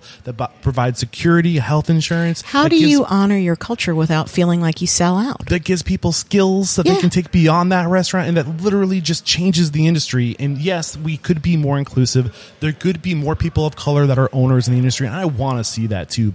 And there are, but you got to look past me. Right, yeah. There are plenty of people that I would put on that list ahead of me. Yeah. Plenty. And I bite my tongue on this topic because I'm afraid that as the majority, you know, I'm just going to sound like I'm bitter about it. Look, I'm very bitter about what happened because essentially they empowered a white woman to try to take me down. Oh. And that is, bottom line, that's what happened. Angry white woman got upset and wants to take me. Is there anything that hasn't come out in terms of, like, I'm just going to shut up now and let you kind of get your message out? I am not letting out the whole thing because I still have some legal avenues left. Got it. Because, again, I was not disqualified. They found that it was not more likely than not that they basically gave me a bunch of bullshit with civil legal language to it. And that whole thing blew my world up. Yeah. Like, again, you're sitting there and you're grappling with whether or not you really belong in this place with this honor and all the things that you do. You know, like I sat there at the end of 2020 and I was like, I've done all these things. This is huge. Nobody else has done all these things. And I'm not doing that to knock myself. You know, I understand that I have a very valuable set of skills. And I have a very valuable opportunity to share those skills, to build something from that.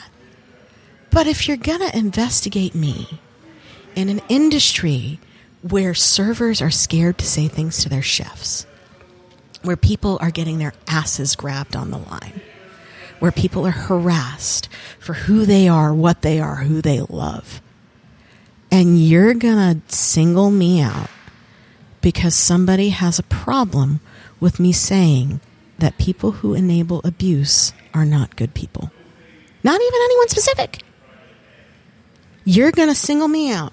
You're going to have a private investigator track me down, call me, leave weird messages on my phone. You're going to have me, within 2 hours of speaking to this person for the first time, 2 hours of an essential interrogation where I didn't have a lawyer present. I should have. I should have recorded the whole damn thing. I would have released it by now because it was a fucking joke. They're asking me about sexual assaults that have happened to other people that have nothing to do with me. They're asking me about things that have happened to victims. And I'm like, do you hear yourselves? And then they're holding my status to see which way the wind blows. I had to get the largest law firm in my city to be on an email with me for them to even acknowledge that the investigation was still ongoing. Nobody knew anything. But the funniest part is that the James Beard Foundation knew that this was going to be a problem before the nomination process ever started. And that's where I'm going to leave that. Because they knew that somebody had an axe to grind with me. Yeah. Ultimately, this is the message I want to get out. I think that if we share information like this, that if we aren't afraid or just hold all this like... so much anxiety. We feel like we need these awards to be successful. You don't. And we're afraid, like... You know what you need to be to successful? You know what you need? You need to be able to look at yourself in the mirror in the morning and say, look, I'm not fucking up and I'm not a shitty person. I would just love a whole year of everyone who gets nominated to like reject the nomination and just say no, thank you. But see, I debated that because when they first started and when I found out what they were quote unquote investigating me for, I was like, are you fucking kidding me? I just think we need to take our industry back. We do. Yeah. And even if it's an outlier like me who comes in, I still want to come in for the granular bits of cooking and being good to people and hospitality. I wasn't trying to single you out on that statement. No, but that's fine. It's just like you can single me out on that statement because I'm an example of it. You know, I understand that I'm a Sri Lankan woman. I understand that I'm a first-generation American. I understand all these things. What I don't understand is how you are weaponizing the most basic of things. Again, a domestic violence. It's also ad. All very like divisive. Like, really? Know? Yeah. And you've got, I mean, like, what's next? Like, if they're going to investigate me for a domestic violence ad, is it like next year is Batali going to get a fucking Lifetime Achievement Award or something? Like, if you're going after the people who are speaking out against sexual assault, what the hell are you doing? Oh my gosh. Anyways, that's my James Beard rant because they do not deserve me at all. Thank you for the, I'm going to say bravery at this point because I feel like a lot of people are almost afraid to offend this almighty The James platform. Beard Foundation doesn't pay my bills and it's only caused more of that. Yeah. Well, thank you for your willingness to go on record and to share your perspective and your story. Oh, that. And I'm sure that there will be blowback, and I'm sure that my PR is probably going to freak out. And I hope it blows up because it will be selfishly great for me. No, everybody knows how I feel. You know, I did not mince words. I was like, dude, if you love me, if you love my food, never put me in this discussion again. I might just clip that whole segment and publish that separately. Never put me in this discussion because the only awards that matter to me are going to be the ones that have to do with retention, that have to do with people actually getting their love for the kitchen back. Mm. You know how many people are burned out on being in fine dining kitchens? Do you know how many of them I swiped? Mm-hmm. A lot. Because ultimately it's not sustainable. It's about creating food. Yeah. And it's about having enough money to live. And mm-hmm. it's about not living just to work. Mm-hmm. And there is a balance. I'll say that fine dining does like the focus on sustainable efforts and sourcing from farms. And I think that we can use a lot of inspiration from that world of fine dining and slow food. But how do we find a middle ground of doing the right thing sustainably in respect of food, but also sustainably in respect to can we scale and monetize this and create security? Should we scale and monetize? Right. You know, maybe the, you know, super hyper fancy thing that you want to do is a great idea, but should you scale it? Maybe not. Maybe that doesn't need 300 seats. Not everything needs to be scaled. Maybe it doesn't need 300 seats. Maybe it needs 10. There's different business models. Yeah. You know, there's things in that. You have to embrace that. That's the thing is like in this industry, it's not a one size fits all approach. It's about doing it and figuring out what works for you and what makes it feel right. Yes. The award culture doesn't feel right to me because I think it misses a lot of the big things in this industry that people have been doing. And it eliminates them for some reason or another, who knows, but oftentimes it's not based on skill. I don't want to be here because I'm a champion for diversity. I want to be here because I'm effective and I'm running a business well that doesn't have people who hate their lives. Yeah. I think we've made our point. Yeah, I think I might have scared him a little bit. No, I'm not scared. I just, I want to respect your time. We're 30 minutes over. Oh shit! Yeah, we gotta go. And I just want to say thank you so much. We do got to wrap up with a few more questions that I ask all my guests. All right, let's go. What is one thing about your business, a value, a process, a system that's uncommon that makes you unstoppable? What's uncommon? Pole sambal makes me unstoppable. I have the best coconut condiment ever. Mm. And that's the big arsenal of Sri Lankan cuisine. But I also have like a sustainable employment plan where we kick 10% of our... We know that people have tip fatigue and that they feel weird tipping about it.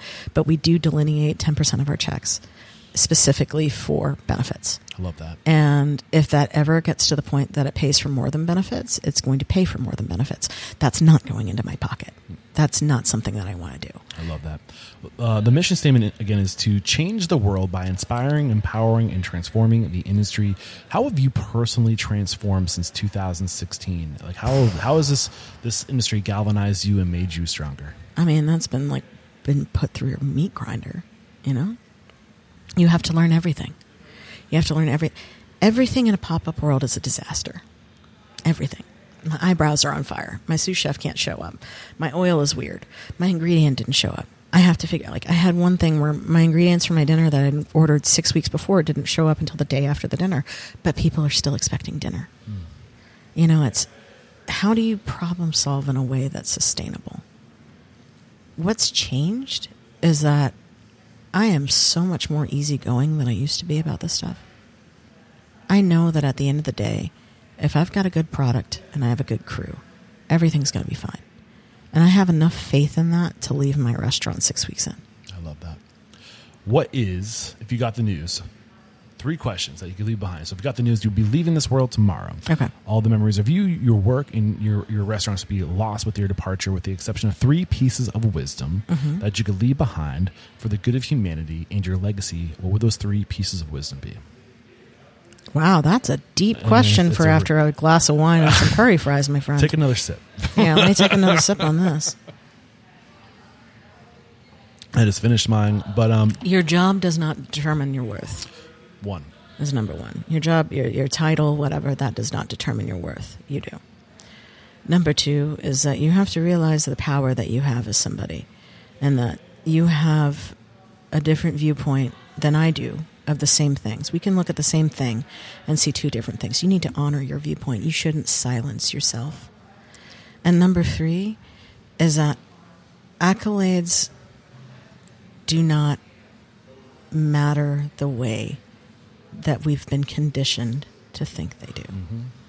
Ultimately, 9 times out of 10, accolades are a marketing tool. Yes. And I drew back on that from many years of studying marketing. I know exactly what awards are. Yeah, that's exactly what it is. And awards don't make you feel better. No. And there are so many people who get into this industry to get those awards, and they don't feel I know like tons of them. And they don't feel like they've achieved anything until they've gotten those awards, and they leave this industry feeling like they failed because they never got the... It's not about that. You know what matters to me more? It's today there was a young lady who drove 3 hours to be here today. She's a Sri Lankan. I drove 3 hours to be here today. What a coincidence. Oh, I know. And she came here with her family. And she's Sri Lankan, but is in an interracial marriage like myself.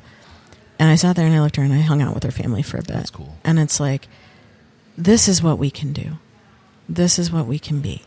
We can be a beacon in the darkness for people. We can be a beacon where there is no representation. We can be that. Yeah. And that's what matters. Yeah.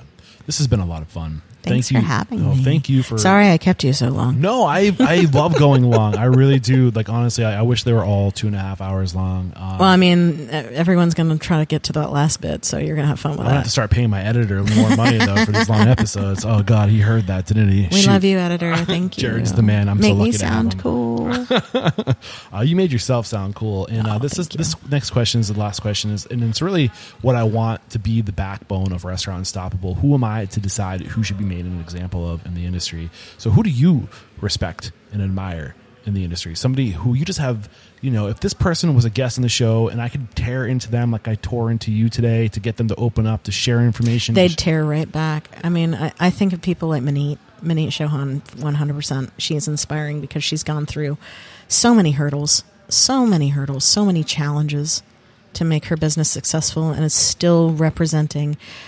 unapologetically representing Indian culture in the food world. So Maneet Chauhan. Mm-hmm. I think about people like her. I think about Laura Ramirez, who is a chef here in Lexington, who moved her family up to be a part of the horse industry in the 80s from Guadalajara. Wow. And then they realized that there was something missing. So they brought back a tortilla machine one year, and that's still the one that makes all the tortillas at this place on Alexandria Drive. Wow. And she's been working tirelessly in various iterations of restaurants, cleaning houses and all that to carry her vision. So Laura Ramirez she's an inspiration to me. Mm-hmm. And she's free and giving with her knowledge. And say her first name for one more time. Laura? Yeah. Okay. Laura and Maneet, look out. I'm coming after you. Yeah, I'd love to get you on the show. And I can't do it on this trip because I'm off to Kansas City next. No, stop and get a burrito from Ramirez on the way. It'll be worth it. Okay. Definitely. And how can we connect if we are really inspired by you, if we want to follow you on Instagram, tell you how much you inspired us? I mean, don't tell me that. That would be weird. No, I'm on the internet as Tuk Tuk Lex, TUKLEX, and then the snack shop is Tuk Tuk Snack Shop. And then if you want to keep apprised of all the exciting things going on in the Snack Easy, at the Snack Easy. And are you hiring, or what's going on there? We are full up right now. Good for you. We have a little pile of resumes, and cool. That I also think is insane. That people awesome. Want to come work with us. Awesome. And I'm grateful for that every day. And this is episode 1047. Head over to restaurantunstoppable.com/1047. 1047. We'll have a summary of today's discussion as well as how to connect and any tools or services recommended all over there in the show notes. And just thank you so much, Sam, for taking the time. I just asked questions. Thanks for letting me rant a little bit. That was very hey, that's what I'm here freeing. For. I've been told these are therapeutic. Extremely. Well, we'll see how therapeutic it is after it gets released, and I'm hiding from my inbox. Like, God damn it, Eric. I'm like, damn it, Eric. Did I really say that? And yes, I did. And I own everything I say. But. Good. I'm gonna put ad money behind that episode to get it out there. This is where I say again. I just ask questions. You do what I do. You make what I do possible with your time and knowledge and your willingness to share your story.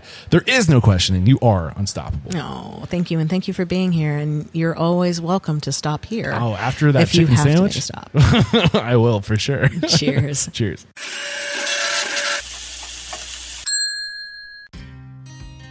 There's another episode wrapped up here at Restaurant Unstoppable. Special thanks to our guest today, Chef Sam Fore, for coming on and being non-traditional and getting outside of this mindset of you need a brick and mortar to be a successful food professional, chef, whatever. There's so many different avenues out there for you today to craft your own journey. And I think this approach that Chef Sam took with pop-ups is such a smart way to get your brand out there and to scale slow over time and to use different media outlets and channels to monetize and profit from. This is such a smart way to grow, and it takes very little resources, whereas a restaurant takes a ton of resources, a brick and mortar restaurant that is. So awesome stuff here. Very inspiring. Also, I want to just acknowledge you for having the courage to stand up to an organization that has a lot of influence. And I think more people need to be willing to share what they're feeling. And, you know, I'm a huge advocate for getting away from this award culture. I think it's destroying our industry.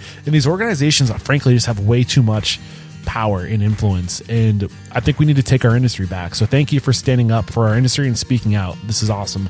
Also, we need your support. If you want to support this podcast and this mission to inspire, empower, and transform the industry by taking an honest, transparent, journalistic approach and just sharing the truth, then one way there's a ton of ways you can support the show. A couple of them are you can support our sponsors, you can use our affiliate links, you can share this sucker with everybody you know aspiring to be great in the industry. But the best way to support this podcast is to join our community. And in 2024, we are relaunching Restaurant Unstoppable Network, the podcast, website, and the community. So the first tier is going to be $10 a month. And what you're going to get is a content library, access to organized content. We're going to organize it based off of geographic from the guest, the number of restaurants a guest has, the type of restaurants guests have, whether they're a chef or a president or an owner. We are going to drill down and get metadata so you can really tailor the content you're listening to, whether you want to listen to only systems and technology content or culture content or marketing content. We are going to help you get so much more intentional with your listening hours. So we're super psyched about that. That's $10 a month. So what we're going to launch that at. And there's the second tier is community. So that's basically what Restaurant Unstoppable Network is today. We're right now, from now to the end of the year, 2023, we're going to honor the $29.99 a month rate, or $300 for the year. And we're going to grandfather you in. What you get with that is community, access to our Mighty Networks platform where we built the Restaurant Unstoppable community, so you can get access to other owners across the country. We're going to have live events where we're going to bring in our current guests to answer your questions on their, basically reflecting on their episodes. Any questions you might have wished I asked that I didn't, you'll be able to ask straight to those past guests. We're going to have live workshops. We're going to do live demonstrations with the tools and services being recommended. We're going to have book clubs. We're going to have all kinds of shit over there waiting for you. We can't wait. And then there's going to be a third tier. That's live coaching from me and my strategic partners, the people I'm going to if I'm opening a restaurant tomorrow. So that's going to be more than $47 a month. We're probably going to do a flat rate. We're still figuring that out, but that's coming down the barrel too. So we have a lot of cool things happening. Please support this podcast, join our community, and help keep this thing honest. That's it for today. Until next time, peace out.